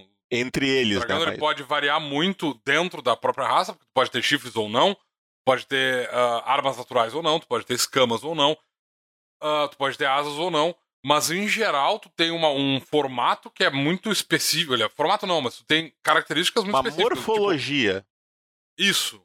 Obrigado, esse é o termo. Tipo, tu tem uma morfologia muito específica que é o fato de tu ter um rosto dracônico sabe? Tu tem um rosto que tem características que seriam pró mais próximas de um réptil de, do que de um humano. O teu rosto é longo, tu tem um. um Pode ser até um... confundindo com uma naga com pernas, mas não com um humano. É, é mais fácil confundir com uma naga com pernas do que com um humano, se tu tiver um rabo, por exemplo. É. Uh, tecnicamente, tu pode ser confundido talvez com, com um groton, dependendo da, das é, características exato. que tu tem. Tipo, ah, eu não tenho escamas. Beleza, eu sou um, um dragão uh, com, com afinidade com frio, então eu tenho a pele azulada ou esbranquiçada. Eu não tenho. Uh, eu não tenho escamas. Eu não tenho uma cauda. Eu não tenho asas. Na verdade, eu não tenho nenhuma característica dracônica. uh, não, ele poderia ter escamas. É, escama, o é, Groton tem escamas também, né? Não, o Groton não tem escamas. Quem tem escamas são os. os uh... Dagonires? Dagonires. Pode ser confundido com um Dagonir que não vai fazer muito bem para ti, porque Dagoneris também são vistos como criaturas malignas. Eles são vistos como monstros, basicamente. Mas é, em, algumas situações, tiver menos características, tipo, eu tenho olhos dracônicos e sei lá, eu não consigo pensar em outra coisa. Talvez armas naturais. Tipo, tá, eu tenho garras e eu tenho olhos esquisitos. É, tu pode ter aquela Beleza. coisa de ter só duas características, né? É, porque eu peguei outra habilidade racial, Isso. enfim. Beleza. Nesse caso, tu vai ter um, um corpo que pode ser. É um corpo desprovido de pelos. Isso é uma característica que não pode ter pelos. Então tu pode dizer, não, eu tenho uma eu tenho um pelo liso como se eu fosse uma baleia, um, um, um golfinho, assim, ele é liso e brilhante. Tá, não tem escamas, funciona, pode ser. Não tem problema. Tem alguns répteis, inclusive, que tem essa característica. E aí tu tem uns olhos esquisitos, uma cara meio, meio, meio alongada, mas Grotons são uma raça suficientemente alienígena para os humanos para, em geral, tu passar por um se tu quiser. Pode tentar. Talvez funcione. Principalmente se te atirarem na água e tu não souber nadar, tu te fudeu. É, mas, enfim, provavelmente tu vai ter essa característica, tu vai ter poucas escolhas de características uh, raciais, então provavelmente essa a anfíbio vai ser uma delas. Né? Uh, mas se tu for confrontado com um Groton, o cara vai olhar para dizer: como assim você está me confundindo com essa coisa? Sabe? Sim. Não, não tem como tu te passar por um uh, Groton. Ou, ou, na verdade, tu não tem como te passar por um. como um Groton para alguém que tenha contato com os Grotons, tipo Sim, assim, marinheiros, já... esse tipo de gente. Isso não é vai... um Groton. Ou, ou, ou, esse é o Groton mais feio que eu já vi na minha vida. É, ele, ele, é, ele é um Groton muito deformado. Tipo assim, beleza, ele não vive com os Grotons porque ele é tão feio, tão deformado que ele foi uh, uh, expulso. Uh, expulso da própria vila, alguma coisa do gênero. Pode ser, não tenho certeza, mas assim mesmo acho estranho. E aí, tipo assim, aí tu tem um terceiro tipo de Dracomante.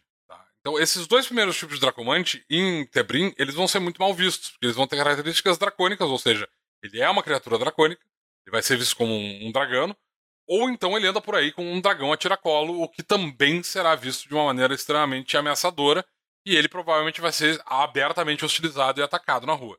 E aí tu tem o terceiro tipo de Dracomante, que é aquele Dracomante que se foca na, na questão mágica da Dracomancia. Ele usa magias e ele não tem características dracônicas, ou talvez ele tenha uma única característica dracônica muito específica. que ele consegue esconder de uma certa maneira, como a gente já falou sobre o assunto aqui. Uh, e ele não tem um, um, companheiro um companheiro dragão.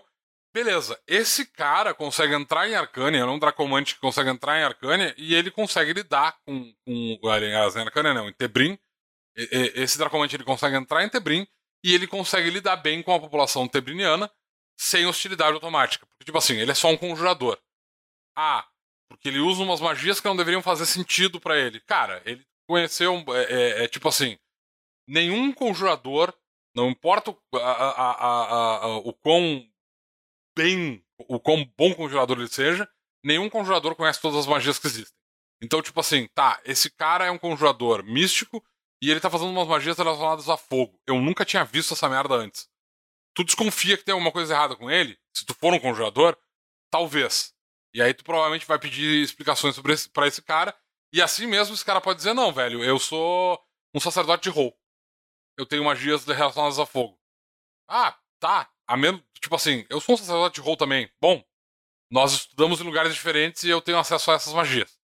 Não tem muito como tu ser pego no pulo, mesmo por um sacerdote da mesma da religião que tu tá sendo uh, uh, que tu tá uh, sendo confrontado, se tu. Porque tu já tem um sotaque estranho, ou seja, tu veio de outro reino. E aí tu pode dizer, beleza, eu sou Parabani. Ou eu sou de, de. sei lá, eu fui criado no, no, nas terras secas. Ou eu passei a minha vida quase toda nas terras venenosas. Eu sou de outro reino. Eu sou de outro lugar. Eu vivi a minha vida toda lá na, na, na no arquipélago das Três Irmãs.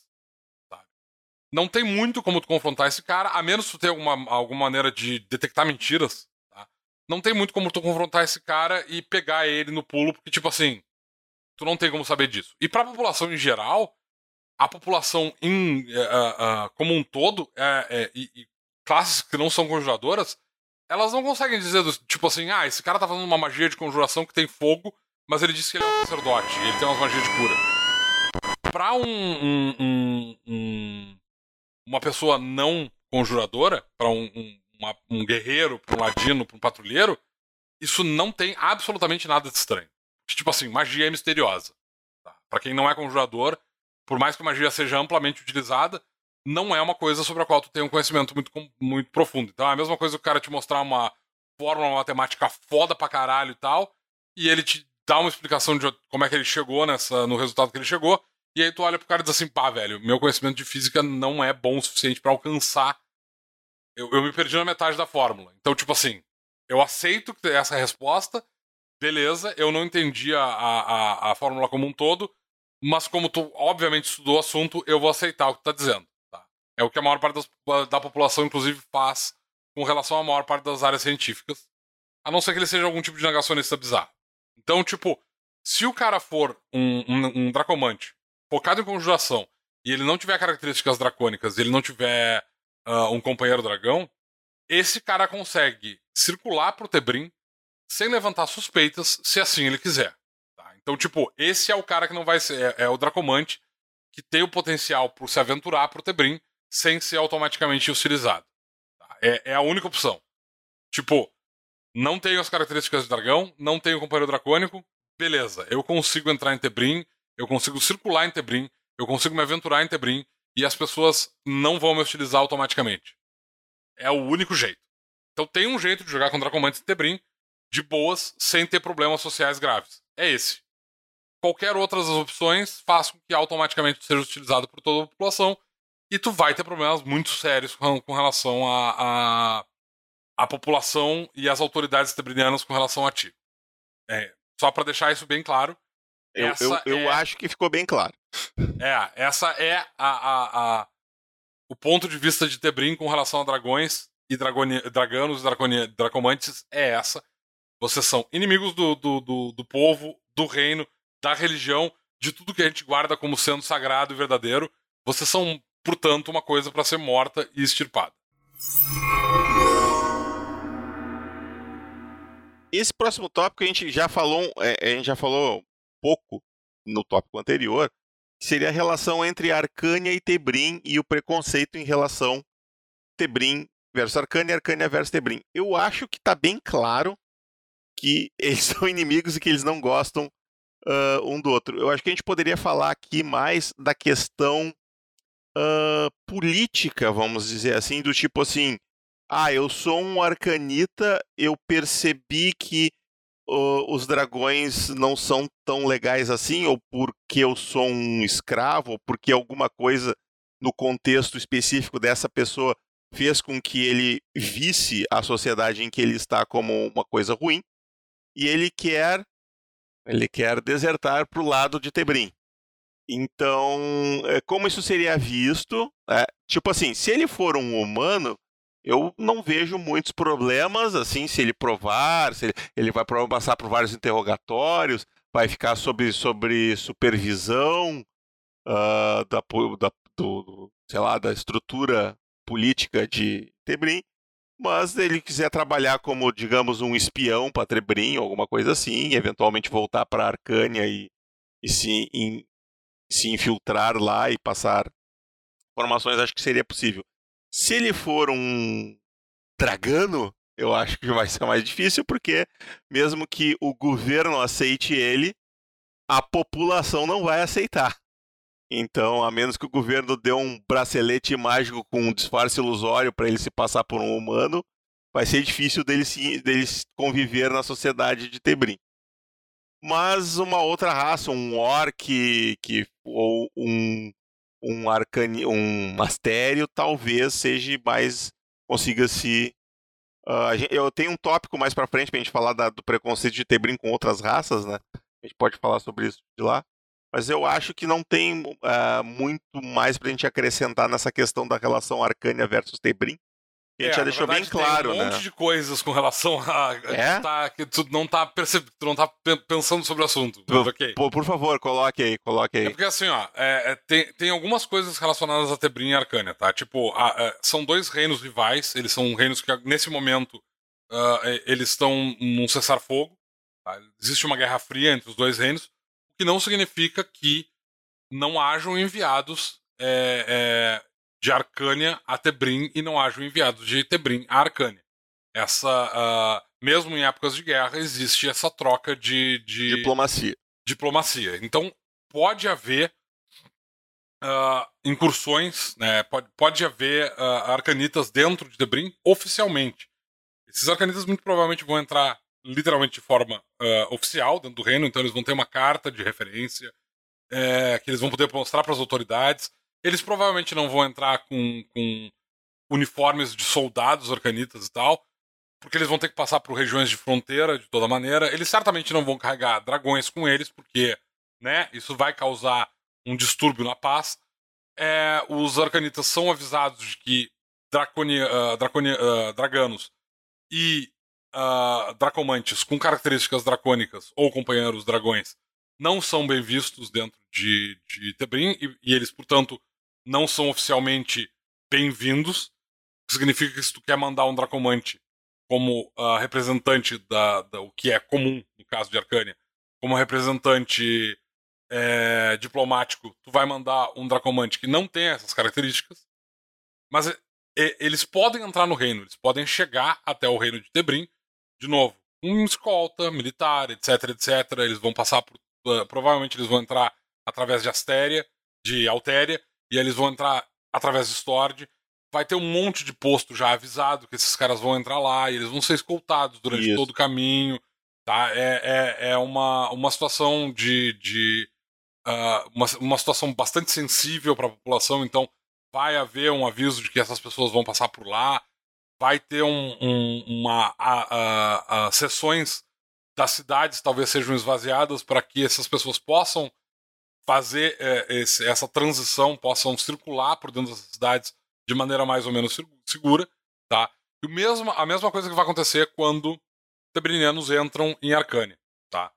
É, então, tipo, essas missões diplomáticas de Arcânia, elas acontecem e tu vai encontrar é, membros, uh, membros uh, da, da nobreza arcanita dentro de Tebrim como enviados oficiais. Tá? Isso pode acontecer. Particularmente como eu disse, na, na região de Stord, se eles estiverem de, de, geralmente de passagem, né, Altéria, Stord como um todo e finalmente em Tebrim. Em Tebrim é o lugar onde tu vai encontrar essas pessoas, talvez hospedadas uh, no, no, no, reino, né, na, na, na, na, capital, porque é lá que eles vão tratar de negócios com, com o reino.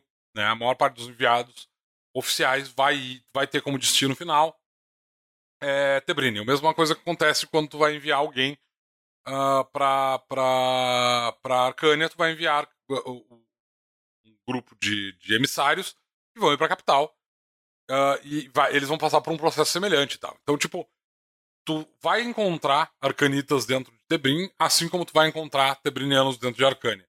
Só que eles são raros e eles são essas pessoas que são enviados. E aí tu tem, é claro, grupos de espiões que vão ser encontrados num reino de outro, eles não vão anunciar que eles são espiões, certamente, o que significa que num primeiro momento tu não vai saber que tu tá diante de um arcanita, tá? E esses arcanitas provavelmente vão ser de raças são comuns. Então tu não vai mandar um espião orc pra, pra Tebrim, porque esse cara vai ver se é visto com desconfiança de qualquer maneira. Tu vai mandar um humano, tu vai mandar um elfo. São duas raças uh, relativamente comuns, é, humanos na verdade são bem comuns em Arcânia, elfos são uh, relativamente comuns, eles não são tão não tem um, uma quantidade tão grande de, de elfos quanto tem de humanos, mas tu tem uma boa quantidade de elfos que goza de, de uh, uma posição de respeito dentro de Arcânia. É, então, os elfos gozam muito, realmente. Então. Sério, tio Luciano? Desculpa, não resisti. Então tu, uh, tu pode encontrar esses emissários num lugar, num lugar ou outro. Mas assim, é, eu tenho um grupo de aventureiros arcanitas e a gente quer invadir Tebrim e a gente quer fazer uns estragos na, na cidade. E aí a gente tá lá. A gente tem um, um, aqui um, um. Um desses caras é um Dracomante, que não tem características dracônicas, o outro é um Senescal, uh, o outro é um guerreiro e o outro é um, sei lá, um é, ladino. E a gente tem esse grupinho e a gente vai tentar entrar em, em Tebrim. E a gente chega no, no, no, no posto de passagem e diz, não, a gente é enviado. Tá, cadê tua carta de apresentação? Aí a gente forjou uma carta de apresentação. Tá, por que, que vocês não têm uma escolta oficial? Não, essa aqui é a minha escolta oficial, só esses quatro caras. É, isso tá estranho. Pera aí que eu vou falar com o meu oficial. Cara, tu recebeu alguma informação de que ia entrar uma, uma uh, um pessoal de Arcane aqui? Não, não recebi nada. Bom, tem uns caras aí dizendo que são emissários. Hum, eles estão dizendo isso, né? E automaticamente tu vai ter um problema, porque, tipo assim, as autoridades são avisadas sobre essas coisas. Então, tipo, teoricamente tu pode entrar, uh, tu pode entrar em Tebrim de maneira uh, tem um termo para isso. Tu entra de maneira sorrateira, sorrateira, essa é a palavra. E, e, seria, acho que, mais pro lado do ilegal, né? Porque tu tá entrando é. clandestinamente. Pode entrar clandestinamente em Tebrim? Pode. Não é tão difícil assim. As fronteiras de entre Tebrim e Arcânia, elas não são patrulhadas de maneira que seja impossível de passar. Não tem um muro dividindo os dois reinos tem um, uma série de fortalezas, mas elas são relativamente fáceis de evitar, particularmente se estiver atra atravessando as fronteiras durante a noite. Não tem o um muro lá, como acontece com, por exemplo, Estados Unidos e, e, e o México, tá? Ou quando, como tinha o muro de Berlim, por exemplo, dividindo os dois reinos, as duas, os dois países, tá? Não é tão complexo assim de entrar em, em se tiver um grupo pequeno, tá? Então é possível. Só que tu não vai conseguir te passar por um emissário oficial. Da mesma maneira como se tu tiver um grupo de tebrinianos, tu resolver que a tua campanha vai se passar em Arcânia, tu quiser fazer uma, uma campanha de espionagem em Arcânia, não dá para enfiar, para tentar passar essa do tipo, ah, a gente é um grupo de emissários. Vocês não têm os papéis corretos, mesmo que vocês tenham, vocês não têm uma escolta, ninguém foi avisado da presença de vocês. Claro que tu pode, tudo isso pode ser feito ao longo da campanha, do tipo, cara, eu vou ir na frente, com o meu ladino, tem papéis que eu forjei, e eu vou apresentar impostos de passagens aqui, lá e acolá, e não sei o quê. E aí eu vou voltar pro meu grupo e a gente vai entrar no reino. Dá para fazer? Dá. É extremamente complexo e certamente seria mais fácil de, de realizar uma campanha desse tipo se tu simplesmente entrasse legalmente e trabalhasse como um espião dentro do reino. Mesmo porque se tu entrar como um, um enviado oficial, tu vai ter um monte de gente oficial né? Tu vai ter um monte de gente uh, uh, da, da inteligência de olho em ti. E mesmo que eles tenham recebido a informação de que tu tá entrando ali, é claro que eles vão manter gente te espionando. Né? Então, o, o, a maneira mais fácil, e, eu, e isso eu tô falando assim do tipo, eu tenho um grupo de personagens arcanitas e eu quero fazer uma campanha de espionagem em Tebrim, ou vice-versa. A maneira mais fácil de fazer isso é literalmente espionando, ou seja, eu vou entrar sem ser percebido, de maneira clandestina, vou entrar no outro reino e eu vou estabelecer contato com essas pessoas.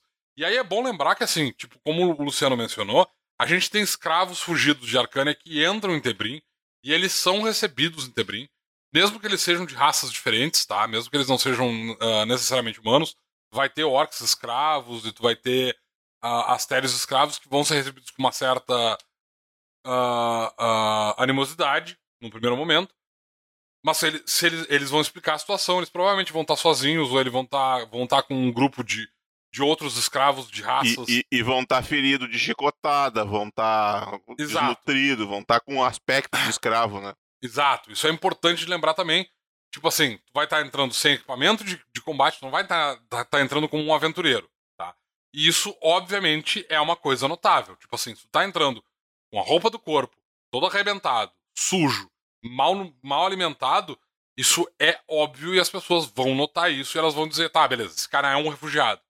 Então elas vão receber esses refugiados. A maior parte das cidades uh, fronteiriças, né, ali do, do, Vale da Orquídea e do, do Condado do Dragão, essas pessoas elas estão acostumadas a receber esses refugiados e teoricamente tu pode ter espiões no meio dessa gente que se prepararam com antecedência para entrar como espiões dessa maneira, do tipo, eu sou um refugiado, beleza, eu vou entrar aqui só com a roupa do corpo, todo arrebentado, etc, etc. Eu passo por uma, por uma uh, uh, um treinamento para isso e tal. Dá para fazer esse tipo de coisa? Dá, tá? E aí tu te vira dentro do reino, tu provavelmente vai ter uma campanha que vai ter que começar com como é que tu vai conseguir equipamento, onde é que tu vai ser recebido tudo mais. Vai, é, é, é, é, são campanhas bem mais trabalhosas, mas elas são possíveis de serem feitas. Tá? Uh, por outro lado, tu pode ser um cidadão arcanita e tu pode ser um desertor. E aí tu pode tentar entrar em, em Tebrim e tu pode literalmente chegar na fronteira dizendo, cara, eu sou um desertor. E aí tu pode entrar na, na, na numa, numa uh, cidadela de, de, de Tebrim, literalmente eu sei, jogando... Eu sei de coisas que o teu governo vai querer saber. E é, por isso eles estão querendo me matar. E tipo assim, tu vai entrar dentro do troço, assim, quando alguém te gritar alto, tu já tá largando teu equipamento, assim, nas tuas armas, tudo mais, assim, eu sou um desertor, eu tô tentando entrar aqui. E esse cara, ele vai ser preso para ser investigado, e vai ser etc, etc. Ou seja, é uma outra maneira de entrar, mas, tipo, isso acontece. Então essa é uma maneira de desertar. Então tu tem uh, desertores arcanitas que estão dentro do reino de Tebrim. Essas pessoas existem, elas estão enfiadas no meio da população Alguns deles são espiões, outros não. Em geral, eles não vão ser espiões, porque essa é uma maneira bem idiota de entrar no, no reino. É, porque tem que lembrar, né, que a gente tem oráculos, a gente tem inquisidores que Exato. podem magicamente identificar se o cara tá falando a verdade ou não, Exatamente. pelo que, que ele passou. Então é, é, bem complicado de tu é. fingir é. que tá desertando dessa maneira, né? Mas tu pode ter um personagem que, que, tipo assim, o histórico dele é: eu era um arcanita, eu desertei e agora eu tô em. Eu sou um personagem, eu sou um tebriniano. Isso acontece, e se tu passar por essa. Por, por, tu vai passar por uma série, como eu disse, né? Tu vai uh, uh, ser preso, vai ser investigado, eles vão te. te. Uh, te. Ah, meu Deus.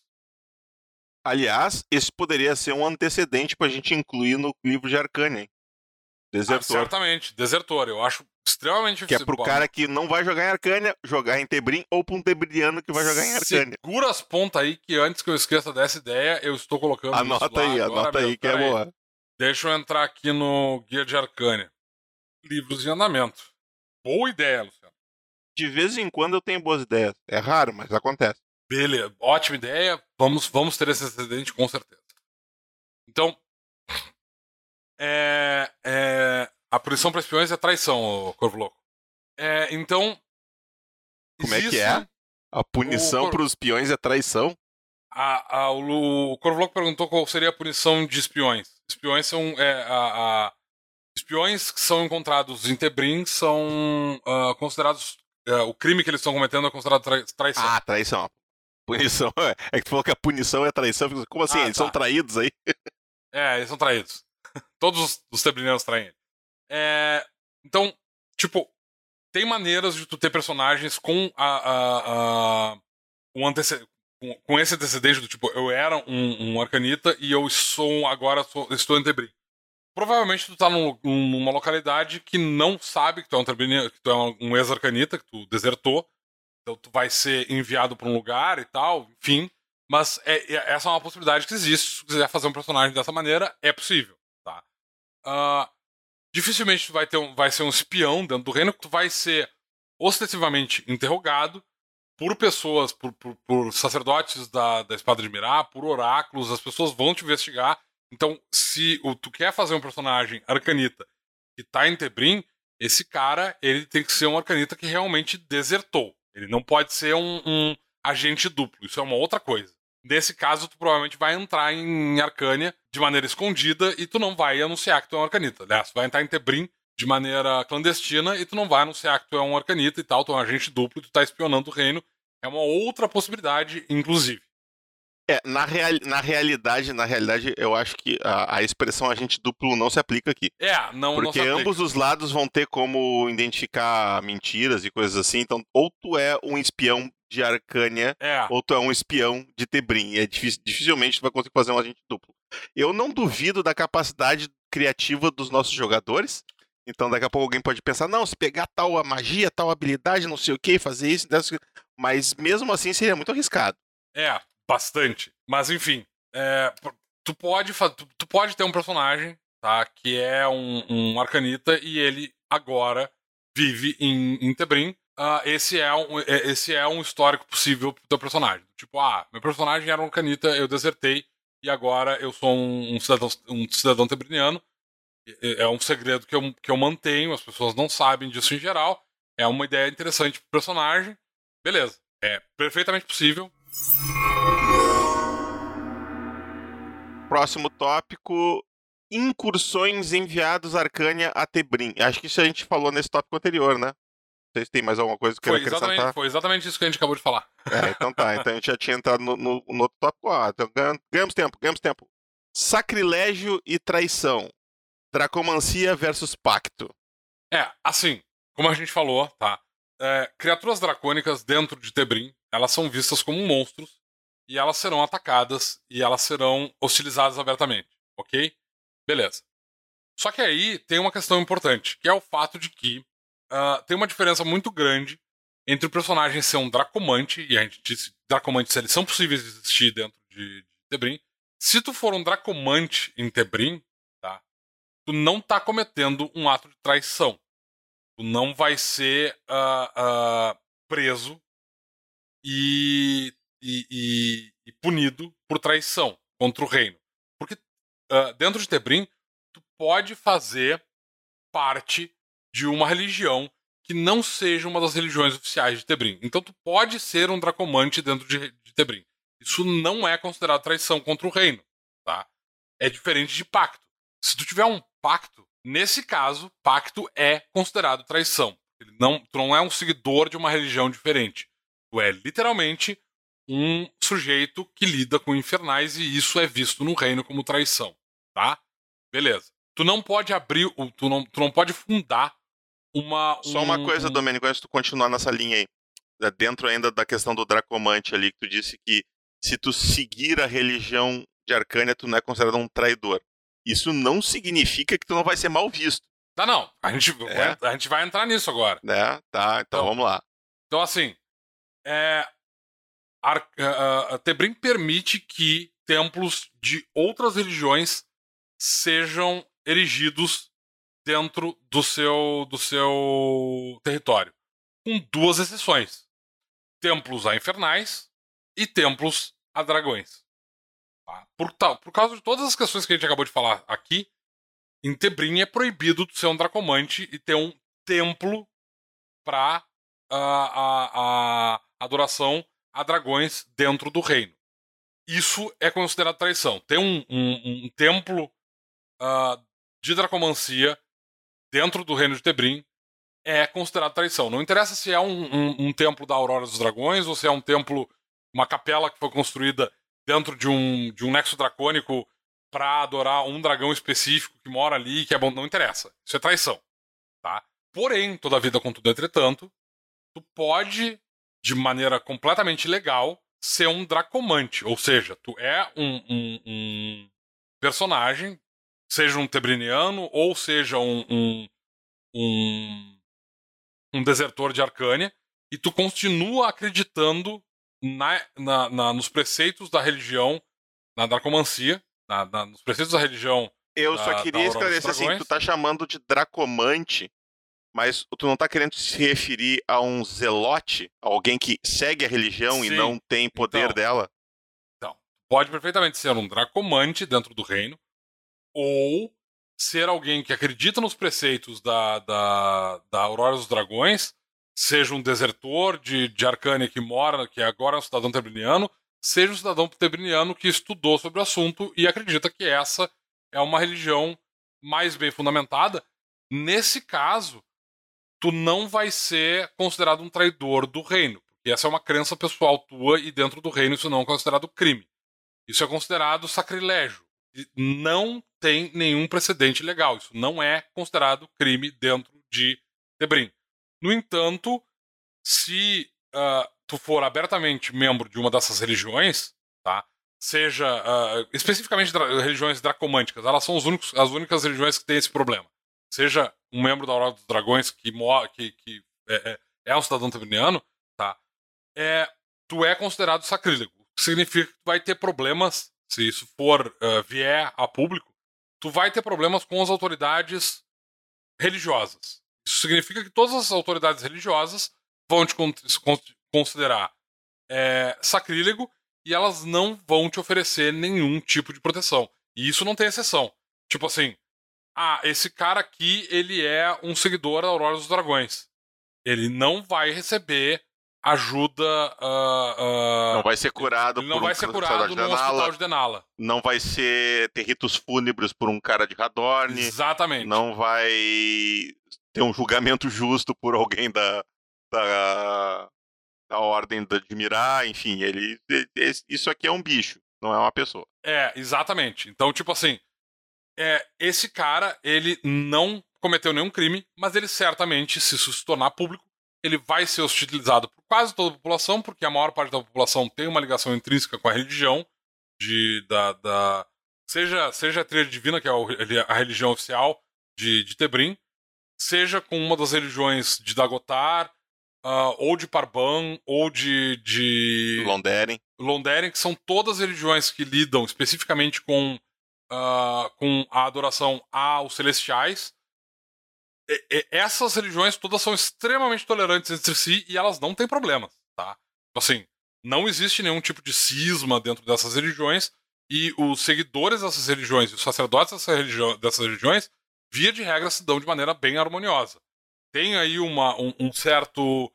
Uh, como é que eu vou chamar isso? Atrito com relação a sacerdotes, aos pouquíssimos sacerdotes das religiões é, de Icehelm que são animistas e eles têm um, um, eles não são ligados aos celestiais e tal, mas mesmo esses templos eles são considerados legais dentro de Tebrim, tu pode ter esses templos dentro de Tebrim e eles não serão uh, considerados de sacrilégio dentro do, do, do, reino e não vão receber hostilização. Eles vão receber assim, tipo, é a mesma coisa que ser um ateu no Brasil, por exemplo. As pessoas vão achar estranho. Tu pode ter uma pessoa mais fanática ou outra que vai te hostilizar e tal, mas em geral isso não vai ser um problema para tua uh, para tua uh, uh, posição social, digamos assim, dentro do dentro do, do, do, reino e diante das pessoas, ok? Mas se tu for um, um se tu for um dracomante ou se tu for um, um, um, seguidor da Aurora dos Dragões e isso se tornar público, tu vai sim ser considerado sacrílego e isso vai causar um impacto social bastante forte é muito provável que se isso vier à tona, e se tu for publicamente descoberto como um dracomante ou um adorador, um, um seguidor adorador dos, dra dos dragões, tu vai passar por algumas pendengas bem complicadas, e o mais sensato seria tu simplesmente trocar de cidade e te mudar dali, porque, tipo assim, tu vai ter problemas. Vai ser difícil tu receber, tu, tu não vai conseguir receber tratamento médico, tu, tu vai ter, as pessoas, eh, em geral, elas vão te eh, se recusar a te permitir dentro dos estabelecimentos comerciais, ou elas vão te cobrar muito mais caro por qualquer coisa que tu vai querer uh, comprar, sejam poções, porque agora tu não pode receber uh, tratamento, então tu vai precisar comprar poções para conseguir se curar, e aí elas, essas poções provavelmente vão ser muito mais caras para te conseguir, seja para te entrar numa taverna e talvez tu não seja recebido, de Chakra talvez te barre na porta, ou o próprio taverneiro te coloque pra rua, e muito provavelmente, se isso acontecer, tu vai ter grupos de aventureiros e, e a população que vai estar junto, essas pessoas vão ajudar a te colocar pra rua. Então, tipo assim, não é uma situação ideal, é uma situação bem ruim. Então vamos para o próximo tópico, que é. Deixa eu abrir a pauta aqui que eu tinha fechado, que é o preconceito com outras raças. Como é que as outras raças quando a gente diz outras raças, é raças que não são comuns a Tebrim, né? Eu, eu mais ou menos imagino que a gente está falando de astérios, orcs e nagas, a princípio, né? E, claro, as raças aquáticas ali também. Uh, acho que a gente podia começar falando de astérios e orcs, que eu acho que deve ter um, uma, uma, uma recepção parecida no, no reino. Né? É, é que na verdade, assim, tipo, especificamente com relação a Nagas, Nagas são meio que desconhecidas em Tebrim.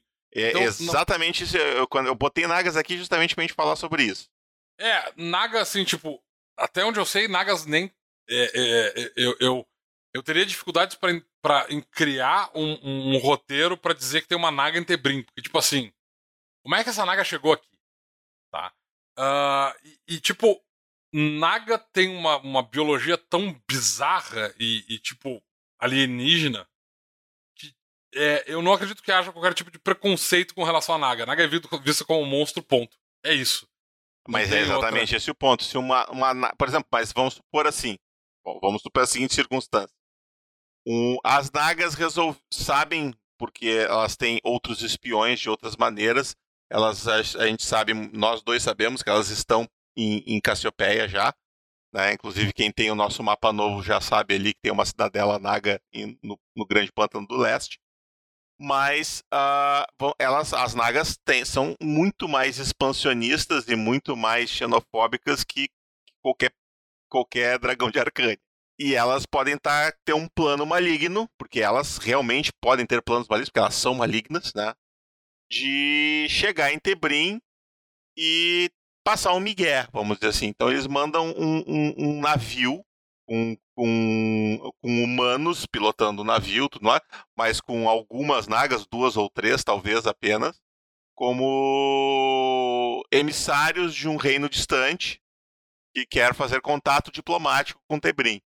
Eu, eu não imagino um plot tipo ver, ver, ver a batalha final, tá ligado? que os aliens chegam se passando por bonzinhos e, e tentam controlar a população, sei lá, de alguma forma. Uh, eu, como, como, essas nagas seriam vistas? Se elas chegassem no navio assim, oh, viemos. Velho, é, é assim, ó. Primeiro, essas nagas teriam que ter capacidade naval, elas vão ter que fazer a volta em todo o continente. Elas não passam por. Começa pelo fato de que essas nagas não passam por, por pela. pela. Uh, pela costa de, de Parabam, porque eles vão ser afundados ali. Acabou. Não dá para não tá? dá para fazer uma vo a volta lá ali por cima que tem aquele, aquele riozinho que atravessa. Não, não dá para fazer a volta por cima porque nagas não são é, nagas são répteis, cara. Elas morrem. Não, cara, de navio. Sim, velho. Elas estão numa área completamente gelada. Não, não, não, não. É, não lá por cima. Eu tô dizendo, tá, tá ligado ali no entre Dagotar e Tebrim, naquela naquela península, não é península, mas aquele, aquele, aquela faixa de terra ali, tem um rio que vai do mar do comércio até o, o oceano do outro lado. Tá. Não dá para elas dobrarem naquele rio ali e navegarem ele até entrar no mar do comércio? É, teoricamente seria possível. Elas estão entrando no mar do comércio por essa rota. E elas vão ter que sair do mar do comércio e voltar por, pelo mar do comércio e tal. Porque elas certamente. O mar do comércio é extremamente uh, uh, navegado. Grande. Sim. Então, tipo, a chance delas serem interceptadas quando elas estão saindo por ali é enorme. Então, tipo, elas não vão conseguir se passar por uma, um, uma, um navio que está vindo de outro continente, porque elas estão literalmente vindo de dentro do continente. E aí tu tem a questão do tipo. Esse grupo de nagas chega a ter. Brin... Da... Primeiro, de onde é que eles conseguiram escravos humanos para dirigir um navio? Ah, da... Onde é que eles conseguiram um, um navio? Construíram, roubaram. É, tipo assim, é, eu, pra mim, para mim esse plano começa mirabolante do ponto em que tem um navio e as nagas têm essa capacidade naval, porque teoricamente as, as nagas que estão no Grande Pântano do Leste são aquelas so, nagas que sobreviveram à, à, à incursão Sim. original das nagas de Obsidian elas foram desertadas aqui porque elas são literalmente sobreviventes e elas vivem numa, numa sociedade tribal. Então, tipo, elas são um bando de, de naga meio bárbara que mora num lugar que fica sendo constantemente atacado por outras raças. Tem um monte de criatura maligna morando na volta, mas tá. Uh, não, é, é, exatamente isso que eu quero estabelecer. Uh, e a questão do que, que Parban sabe sobre as nagas, esse, esse conhecimento não foi passado para Tebrim de alguma forma?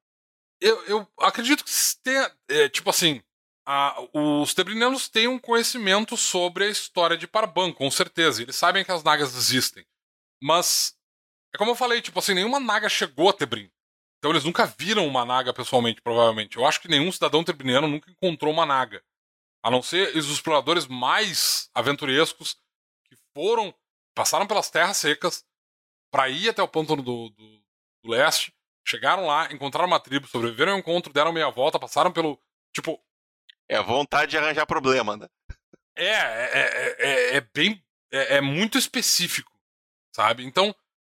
E, e, é o mesmo problema pra, no caso das nagas, porque as nagas, para elas chegarem até Brin, elas têm que passar pelas terras secas, pelas terras venenosas, ou por, por storage e tal.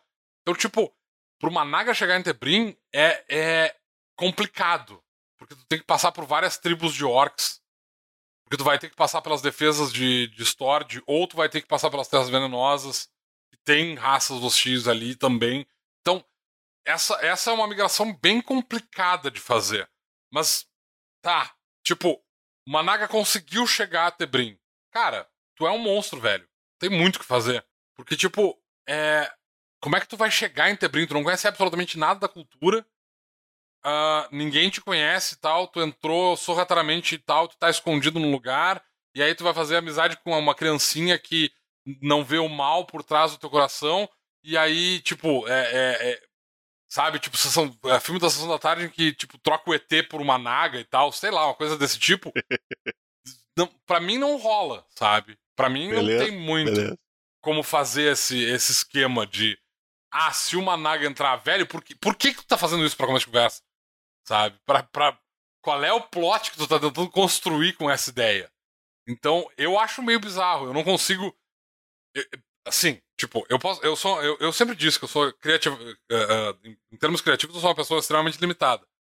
Uh, eu não tenho. Eu, eu não consigo. Eu não consigo conceber um plot dentro de Tebrim que tem as nagas como ponto principal, que gire ao redor das nagas. Mesmo que não seja uma invasão das nagas pelas terras venenosas, não é, mas, então... mas esse é o ponto, tipo assim, tu tem tantas outras coisas para explorar dentro de Tebrim, que tipo assim, a ideia de tu ter que usar nagas para isso, porra, sério?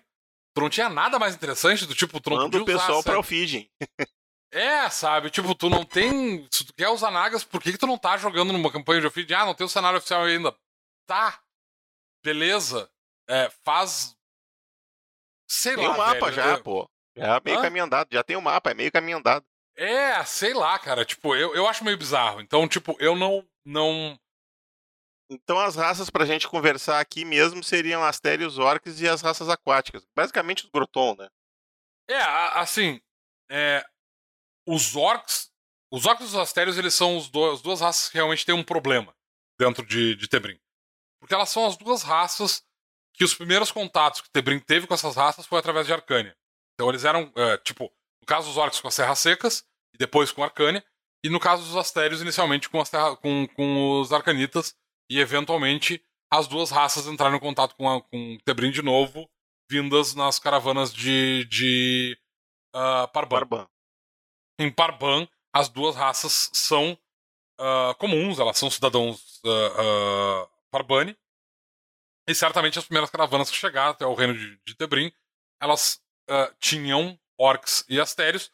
Isso, obviamente, diminuiu com o tempo, porque, tipo assim, eles foram extremamente hostilizados, porque as pessoas confundiam, confundiam eles com orcs das terras secas, ou então com arcanitas. Isso causou uma série de problemas e tudo mais. Beleza. É, existe uma parcela da população, particularmente a parcela de população tipo Stord, tá acostumado a receber essas. E o pessoal uh, que ah, lida com caravanas e com os comerciantes. É, né? Esse pessoal que recebe o pessoal de. de uh, que vem nas caravanas vindas de, de Parban. E provavelmente em, em, Tebrina também, porque essas caravanas elas geralmente vão ir a Tebrina, que é a primeira. Uh, uma das primeiras cidades que tu vai entrar dentro do reino. nesses lugares, provavelmente tu não vai ter um grande problema sendo um astério ou um orc, porque tu veio com uma caravana de Parban, todo mundo sabe que tu é um Parbani, e tipo, por mais que haja um certo, tipo, puta, é um orc, sabe? A gente tá acostumado a matar esses caras do deserto. Tá, beleza, mas eles são membros de uma caravana de Parban e a gente sabe que eles são civilizados e que eles têm uma cultura diferente. E, e, okay. e a, a, visualmente eles são diferentes por causa da. da a, até a postura é. cultural da raça e a maneira como eles se vestem é completamente diferente dos, Sim. dos orcs bárbaros das terras secas. Exato. Né? Tu não tá lidando com um bárbaro no teto, tu tá, tu tá lidando com um cara tá, civilizado. Tá lidando com um tá? orc que vai, de repente, falar dois idiomas a mais do que tu. Exato. Então tem isso para ser, ser considerado tal. Então, tipo, em Stord e em Tebrim, eu não vejo um problema de tu encontrar tanto orcs quanto astérios circulando de maneira mais ou menos tranquila na rua e tal, sabe? Sem problemas. Existe, é claro, à medida que tu vai. E, e na verdade, eu, eu, eu estenderia isso para a maior parte dos reinos ao norte da, da Floresta dos Antigos, incluindo a própria Floresta dos Antigos. Agora, nos reinos ao sul da Floresta dos Antigos, que tem um histórico de agressão com uh, Arcânia, essas pessoas têm um preconceito com relação a Orcs Arcanita e, e, e porque eles são vistos como membros de Arcânia, eles são arcanitas, então uh, tipo, gente que veio de Parban chegar nesses lugares é raro.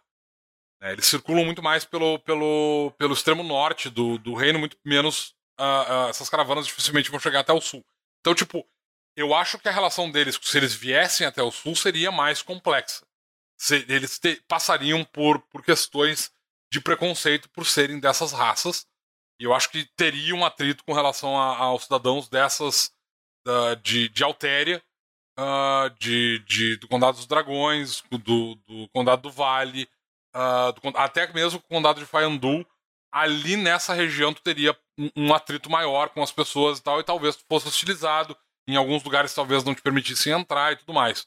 Mas até aí, é, é, tu tem que ter uma excelente explicação de como é que o teu personagem, vindo de, de Parban, por que, que o mestre vai fazer uma aventura que se passa nessa região em vez de se passar ao norte de Tebrim, que é um lugar onde tu vai ser recepcionado de uma maneira muito mais tranquila. Então, tipo, tem uma área em que tu é hostilizado por tu ser dessas, dessas raças? Tem.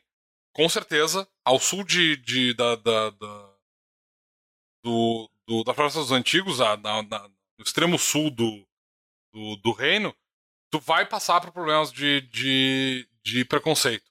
As pessoas vão te tratar mal na rua. No norte, principalmente assim, Tebrini, uh, Tebrinia e Stord, eu, eu, eu não vejo essas raças sendo. As pessoas não olham, nem olham muito estranho para essas pessoas. Elas estão acostumadas a verem gente vinda de Parban, que já são esquisitas. Tem uma circulação de gente de, literalmente de todas as raças nessas duas cidades. Então, tipo, foda-se. É, as pessoas estão um pouco se fudendo pra como é que tu te parece nesses dois lugares. Seja tu um orc ou um astério, não existe um grande problema. E astérios também, no norte de Tebrim, Tipo assim, as pessoas têm pouquíssimo contato com as Astéries porque elas não têm essa coisa de ter tido contato hostil com o, com o sul, com, com os, os arcanitas diretamente, né?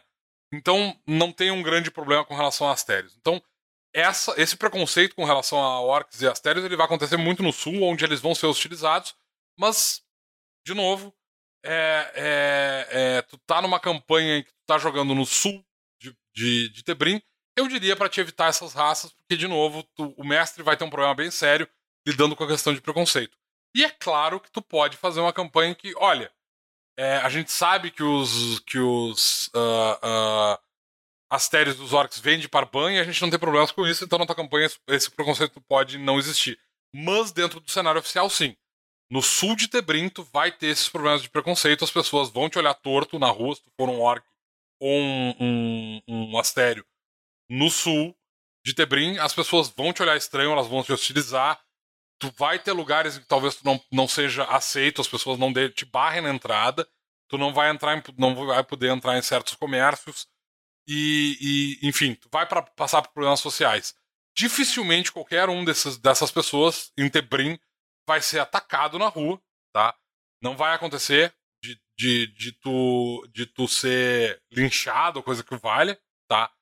Uh, da mesma maneira como uh, o, preconceito com relação a essas duas raças vai ser muito menor do que, por exemplo, o preconceito que vai ter contra alguém que abertamente é uh, um, um dracomante ou é um seguidor da Aurora dos Dragões. Essas pessoas vão ter um tratamento muito mais hostil e elas vão passar por um problema, uma, uma pressão social muito maior e elas vão ter uma chance de se ferirem porque elas vão ser atacadas na rua muito maiores do que se tu for um orc ou se tu for um, um astério. Principalmente porque tu pode perfeitamente ser um orc ou um astério e tá andando com um grupo de aventureiros dentro dessa parte e tal, e as pessoas vão ter um, um tipo, é, o, o, a maneira como tu vai ser tratado não vai ser muito diferente de como tu vai ser tratado se tu for um aventureiro ponto.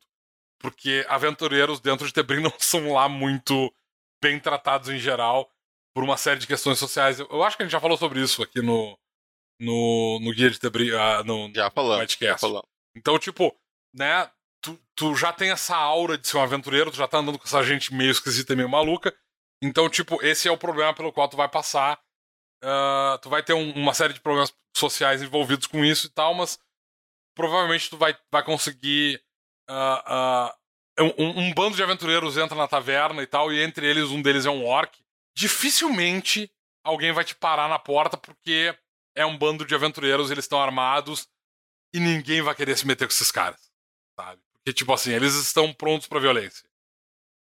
É, é, é tipo filme de Velho Oeste, né? Que chega o, o bando de, entre aspas, ou talvez não entre aspas, de fora da lei na cidade, e entre eles tem um índio.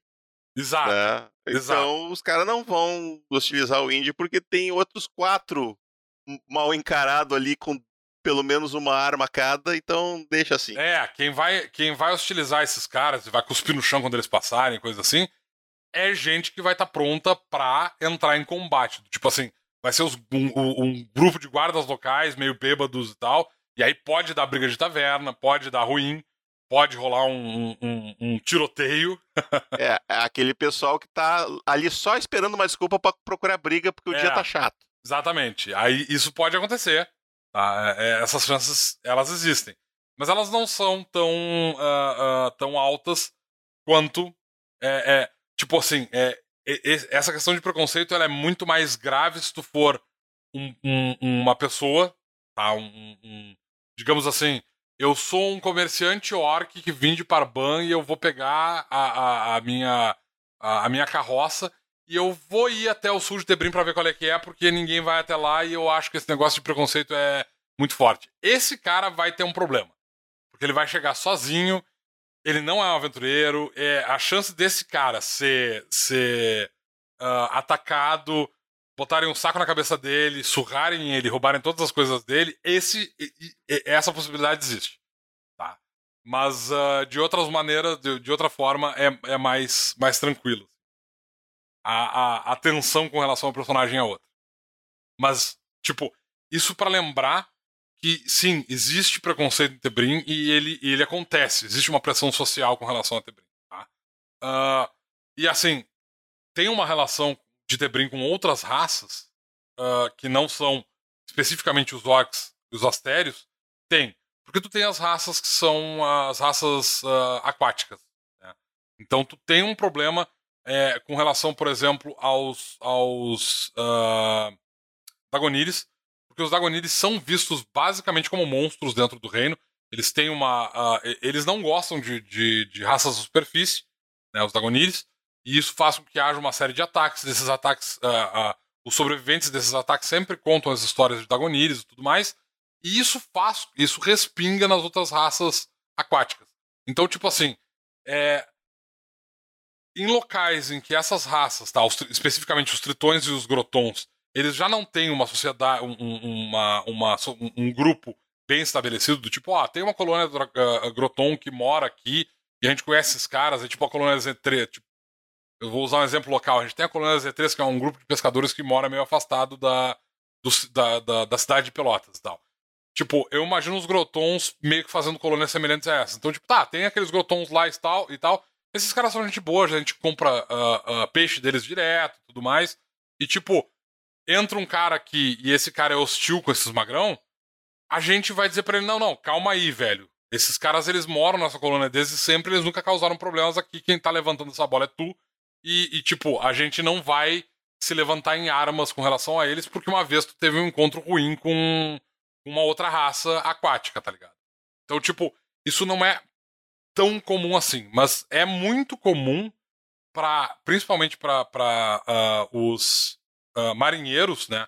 Marinheiros costumam ter problemas sérios de, de entrar em contato com essas raças marítimas, tanto tritões quanto grotons, porque eles têm um, uma, uma experiência muito ruim com raças aquáticas por causa dos ataques constantes de Dagonídeos. Quando eu digo assim, tipo, ataques constantes, eu tô dizendo que, tipo assim, se tu é um, um, um, um cara que fez algumas viagens por rota comercial dentro do mar do comércio, tu já viu, já foi atacado por Dagonídeos, porque eles são, realmente, esses ataques são comuns.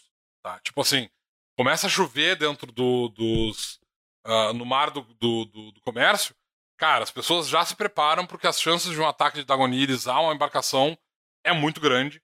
Ela acontece e, tipo assim, é muito difícil ter um cara que tem, uh, que tem uma carreira, digamos assim, como uh, navegador em Tebrim, que não tenha tido um, contato hostil com Dagonires. Isso é muito comum. E o contato com Dagonires é sempre hostil. Os Dagonires, eles não gostam das raças de superfície, e apesar deles lidarem, fazerem comércios com, com uh, grotons e, e tá, na, da, nas comunidades subaquáticas, mesmo com essas raças eles têm uma certa hostilidade. Então, tipo, é super comum que haja uh, uh, hostilidade entre Dragonires e outras raças. Eles não gostam. Eles têm uma, uma pegada muito semelhante ao que acontece lá com, com os com as Naga. Eles têm uma visão de mundo com relação aos, à raça de superfície é uma raça inferior e eles merecem ser mortos e a gente é hostil com relação a deles e eles atacam mesmo, tá? Não é a mesma lógica, porque eles não têm necessariamente um contato com. Uh, com infernais, com primordiais, como acontece com, com relação às Naga, né? Que se saiba, e eu já tô deixando aqui meio que avisado que, bom, talvez tenha. Uh, mas o fato é que, tipo assim, os Dagoneires eles são muito hostis às raças da superfície, e eles são hostis às raças bioaquáticas também, então por causa disso, os, uh, os marinheiros, via de regra, eles têm uma, uma, uh, um, um, um, preconceito com relação a outras raças aquáticas que é do tipo, olha, a gente tem ataques de Dagonires e essas outras raças subaquáticas, via de regra, são vistas com desconfianças também. Então, tipo, tem esse preconceito com relação a eles, mas esse preconceito não é tão grave assim e tal. Na maior parte dos lugares que tem comunidades que fazem comércio com essas raças, essas comunidades ribeirinhas, tu não vai ter esse, esse preconceito. E no caso da maior parte das, da, da, das comunidades mais pro interior, tipo na, na, na, Cordilheira dos Cristais, por exemplo, que é o mais no interior que tu pode ir, do, do continente, as pessoas não vão nem sequer reconhecer um, um, um, um, eventual groton que apareça por lá, e ele vai ser só uma raça muito, muito bizarra. Mas, de novo, essas, é, é, essa, esses lugares eles já estão acostumados com receber raças estranhas vindas de outros lugares e provavelmente não vai ter uma hostilidade muito grande. Então, tipo, via de regra, uh, uh, os, os grotons e os tritãos eles não têm um, um, preconceito com relação a eles tão grave quanto acontece com relação aos orcs e os, uh, e os astérios no sul do reino. Tá? Esse, essa hostilidade ela é mais velada, digamos assim. Ok. Acho que isso encerra a nossa pauta de hoje. Podemos ir para a Torre de Sarfion? Eu acho que podemos ir para a Torre de Sarfion. Então, enquanto isso, na Torre de Sarfion.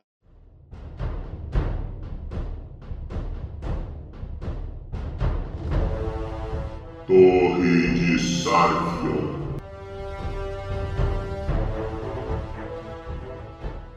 Então vamos começar pela pergunta que a Leona pediu aqui, uh, lá pelo Discord mesmo. E pelo Discord, na verdade. No Guia de Tebrim é dito que as três deusas da tríade possuem mesmo valor cultural e religioso. Em contraparte, pelo que foi escrito, Mirá tem uma grande organização e influência política muito maior. É proposital que Mirá tenha mais importância ou ainda será elaborado organizações tebrinianas para Helenes e Denala? A gente falou um pouco disso no último episódio. Talvez se eu tivesse lido essa pergunta. Na verdade, acho que ela fez essa pergunta enquanto estava ouvindo o último episódio, que a Leona é a nossa é nossa apoiadora, então ela escuta, pode escutar os episódios. É, e ela estava aqui gravado. escutando o episódio e ela fez Então ela deve ter ouvido, a gente, a gente, talvez ela não tenha ouvido a pergunta ter sido feito antes, mas a gente conversou um pouco sobre como é que é, a, o que, que é as, a importância social das outras. A Denala tem uma grande importância com relação à, à saúde pública, né, a, a prestação de serviços de saúde para a população. E Helenes a gente não entrou muito em detalhes, mas Helenes está muito ligada à agricultura, lida com, com a natureza, os animais, né? Então uh, ela também tem essa importância. Mas eu acho que, falando estritamente de política pura e simples, é, Mirá realmente tem um pouco mais de influência. Não sei se de importância, mas de influência. Porque, por exemplo, para as pessoas do campo, eu vejo Helenes tendo muito mais importância né, do que do que Mirá. Mas uh, politicamente falando, né, em questões de influência mesmo, acho que Mirá realmente tem, pelo caso do papel justamente que ela representa. Né? Com relação aos, às coisas das justiças, né, os, os cargos de justiça. É, em termos políticos, com certeza, a Mirá tem mais influência mas é, isso definitivamente não significa que ela tem uma influência maior no reino como um todo. Mirá tem uma organização, é, a, a, a igreja de Mirá é, ela é muito mais organizada do que a de, de Denala, e certamente mais organizada do que a de Helenes. Uh, é, então, de fato, eu acho que de maneira puramente política, a Mirá realmente tem uma influência muito maior dentro do reino, mesmo porque ela tem uma. A igreja de Mirá é muito mais organizada do que a igreja de Denala e a igreja de, de Helenes. Mesmo porque ela, eles, eles têm focos completamente diferentes. E a Mirá tem até, inclusive, uma organização, uma ordem de paladinos que leva o nome dela. E ela está intrinsecamente ligada às questões de justiça e tudo mais. Né? Então, os sacerdotes de, de, de Mirá, eles estão em contato muito maior com a nobreza, por exemplo, do reino né? Uh, enquanto que, via de regra, a Denala tem uma outra preocupação que é completamente diferente. Ela não tem esse interesse de, de ter. Uh, uh, ela não tem um contato, os membros da igreja não têm um contato tão grande com relação à, à nobreza, não tem um impacto político tão grande, mas para a população como um todo, principalmente a população urbana, a Denala é extremamente relevante. Ela é mais influente, inclusive, do que Mirá, porque, tipo assim, as pessoas têm muito mais contato com ela uh, do que com o Mirá. Porque, tipo, tu vai ter contato com o Mirá via de regra quando tu tiver problemas com a justiça. Enquanto que tu vai entrar em contato com Delala praticamente o tempo todo que tu tiver algum tipo de problema de saúde. E tu vai conhecer muito mais gente que trabalha em prol dos hospitais, de, de dos templos de Denala, por exemplo. Então, tu vai ter Uh, uh, tu, tu, vai conhecer em geral mais uh, gente ligada à, à, à, igreja de Denala do que a igreja de Mirá, se estiver no ambiente urbano, porque tu tem mais gente trabalhando nas, na, no, nos templos de Denala com um propósito mais específico e tu vai precisar dela provavelmente ao longo da tua vida com muito mais frequência. Tu vai precisar de sacerdotes de, de, de Mirá. Por outro lado, no campo, a presença de Mirá é muito menos uh, uh, notada do que a presença da Helenes, que é uma que apesar de não ter templos organizados, como acontece com a Denala e com a Mirá, ela definitivamente tem uma presença muito maior, porque na maior na, nas, nas populações agrícolas, né, nas, na, nas populações campesinas, que na verdade são a maior parte da população de Tebrim, né? As pessoas que estão produzindo alimentos, etc, etc, e, e produzindo, tirando o, o, o, seu sustento da terra, seja com, com agricultura, seja com, com criação de animais, para essas pessoas a presença de, de sacerdotes de, de uh, helenes capazes de curar animais, capazes de lidar com animais uh, selvagens, é, que são capazes de abençoar é, é, plantações, de dar orientação para essas pessoas, essa presença é muito mais notável. Então, tipo, em termos políticos, definitivamente a Mirá tem uma presença mais forte, mas em termos sociais, tanto a, a, a Denala quanto a Helenes têm uma presença muito mais forte e ela certamente tem uma influência social dentro do Reino Maior. Perfeito. A próxima pergunta do Claude Queijo, não pode faltar no, na Torre de Sarfion, é, é uma pergunta que tu vai adorar, porque é sobre armaduras e armaduras históricas. A, a armadura segmentada a, é usada apenas em Arcânia por ser uma espécie de Roma do cenário, isso tem a ver com, a, com estilo, né? Ou ela também é usada no resto do cenário como um todo por ser uma armadura prática, mais prática de ser usada e fabricada. Uh, se não me engano, ela surgiu antes das armaduras de placas medievais convencionais se seguir a lógica que o que a gente conhece como reinos na Europa foi surgindo posterior ao Império Bizantino. Mas não sou especialista em história e ou é algo tão estampado na cultura arcanita que em reinos inimigos de Arcânia, como Tebrim, é proibido esse tipo de armadura. É basicamente a questão da armadura segmentada ser uma coisa estética romana, a gente já falou que os arcanistas têm essa estética, né? E se por causa disso a armadura não existe em outros lugares ou é mal vista em outros lugares, como é que é essa questão, Domênico? Tá. É, me dá um segundo, porque eu estou tentando encontrar aqui o nome específico da armadura, porque. É, não é esse o nome que a gente usa no livro. É, na verdade a gente não usa. Eu, eu acho que a gente não dá nomes para as armaduras no, no livro. Eu acho que não tem é, exemplos. A gente chama de, é, a gente chama de é, eu acho que arma... Eh, tem a armadura de couro, parece ser uma armadura segmentada. Não, mas não é essa. Armadura completa? Não. Armadura de batalha? Cara, armadura não... simples. É, ela é uma armadura simples, tá? Mas não é isso que eu tô procurando, na verdade. Eu tô procurando. É... Porque. A...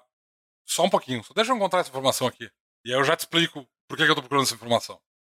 Eu, a minha dúvida é se estava procurando essa informação no nosso livro ou no Google. Não, eu estou procurando essa informação nos, na, na, nas minhas, nos meus alfarrábios, que eu sei me encontrar com mais facilidade. Ah, entendi. É, achei. Puta merda. Que difícil. É, quando a gente não organiza as coisas fica difícil. Não, organizado eu sou. O problema todo é, cara, fugir um termo específico pode a vida.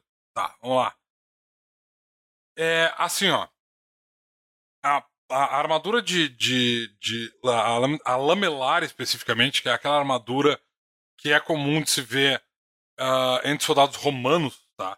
Ela é uma armadura que ela só existe em Arcânia. Ela é um estilo de armadura que foi desenvolvido lá e é lá que é utilizada e ela é utilizada até hoje? Ela é uma, uma, E em termos de jogo, ela, ela é qual armadura? Ela é uma armadura simples. Tá, beleza.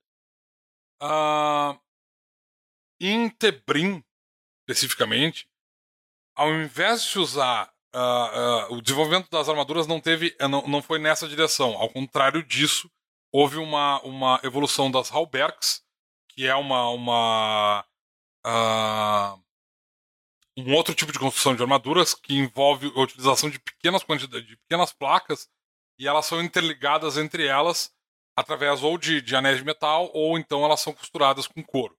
E eventualmente a gente chegou no que normalmente é usado hoje uh, em Tebrim, que são as brigandines. Uma brigandine basicamente é uma armadura, é uma, uma espécie de armadura laminar, porque ela usa placas de, de metal em forma de lâmina, só que elas são costuradas por dentro de um tecido. Tá? Então ela leva uma camada de tecido por dentro e por fora para manter essas placas no lugar. Então, tipo, por uh, em termos estéticos, ela não vai parecer aquela armadura lamelar, lamelar que tu tá pensando quando tu pensa nas armaduras uh, uh, gregas e romanas. Na verdade, romanas. Os gregos não usavam a armadura lamelar. Tá? Então, a armadura lamelar, que é especificamente a designação que a gente dá para aquela armadura do período romano, que era com placas, com lâminas de metal sobrepostas uma para outra de maneira horizontal e amarradas nas frente, na frente, essas armaduras são usadas especificamente em Arcânia. Em Tebrim se usa a Brigandine, que é uma versão dessa armadura um pouco mais elaborada e visualmente ela vai parecer muito com uma armadura de uh, um gambezon. uma armadura de. uma túnica pesada, basicamente. Ela vai ter essa aparência que ela parece ser uma armadura de, de tecido acolchoado. Só que na verdade o acolchoamento dela não é com várias lâminas de tecido, ela é acolchoada com uma série de lâminas de metal por dentro. Então em Tebrim, uma armadura lamelar, ela vai ser extremamente rara, se não impossível de conseguir, porque ela vai ser tipo. Ah, os caras conseguiram isso na guerra e virou tipo item de, de colecionador, ninguém usa isso na rua. Tá, é uma... num- tá no acervo de um nobre qualquer que pagou caro por ela. É, tu não vai encontrar isso circulando na rua. Na rua, quando tu encontrar uma armadura desse tipo, ela vai ser uma armadura. Ela vai ser uma Brigandine.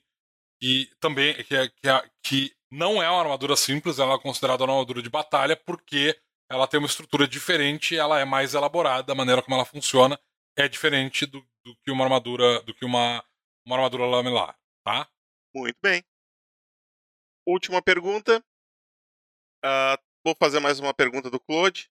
Vou deixar a outra pergunta da Leona para o próximo episódio. Como é que funcionaria os lixes? É possível que um lixe seja tão antigo que ele presenciou todos estes acontecimentos ah, e o real motivo da revoada dracônica? Não, não, não, não, não. Não faz uma pergunta sobre Lich, porque a gente vai falar deles no, no Codex Maleficarum. Então, Claude, fica a resposta para quando a gente escreveu o Codex É, Maleficarum. a gente já, eu, eu falei sobre isso já, inclusive nos grupos do Telegram, não me É, engano. é, eu acho que ele mandou jun- o, o- Acho que não, na verdade, o, o Nitsuo tirou a pergunta lá do Telegram. É, eu já respondi isso lá na- no, no Telegram, se não muito me engano. Mas, tipo, a gente vai falar extensivamente sobre re- com relação aos leeches quando a gente for falar lá do. Quando a gente estiver ah, ah, falando sobre o Codex Maleficarum especificamente. Ele é um tipo de morto-vivo, e sim, a maior parte deles é extremamente antigas, e sim, muitos deles viram a Revolta dos Dragões. Mas não, eles certamente não são tão comuns assim. Bem, acho que isso meio que responde o que ele queria saber. Ok. Ah, então tá, acho que podemos ficar por aqui. Ficamos por aqui. A- Domênico a, quer a, dar. A, a Leona não tinha uma segunda pergunta que ela tinha deixado pra gente? Tinha, mas a gente já fez três perguntas. A gente só tem. É que assim, ó, só tem duas perguntas. Não tem mais nenhuma. Eu quero deixar essas duas perguntas pro próximo episódio. Tá, é Até a vai- gente ter mais perguntas. Bom, tá bem. Tu que sabe. Senão daqui a pouco a gente vai chegar a um episódio e não vai ter pergunta. Tá bem. Se a gente não tiver mais perguntas, no próximo episódio só vai responder uma, que eu vou fazer render isso aqui. tá bem. E na verdade, a gente. Uma das perguntas a gente já passou pro. pra tópico, né? Então. Então tá, meus amigos, ficamos por aqui. Como eu sempre digo, eu e o Domênico somos os portadores da Might Blade, mas nós carregamos ela para você.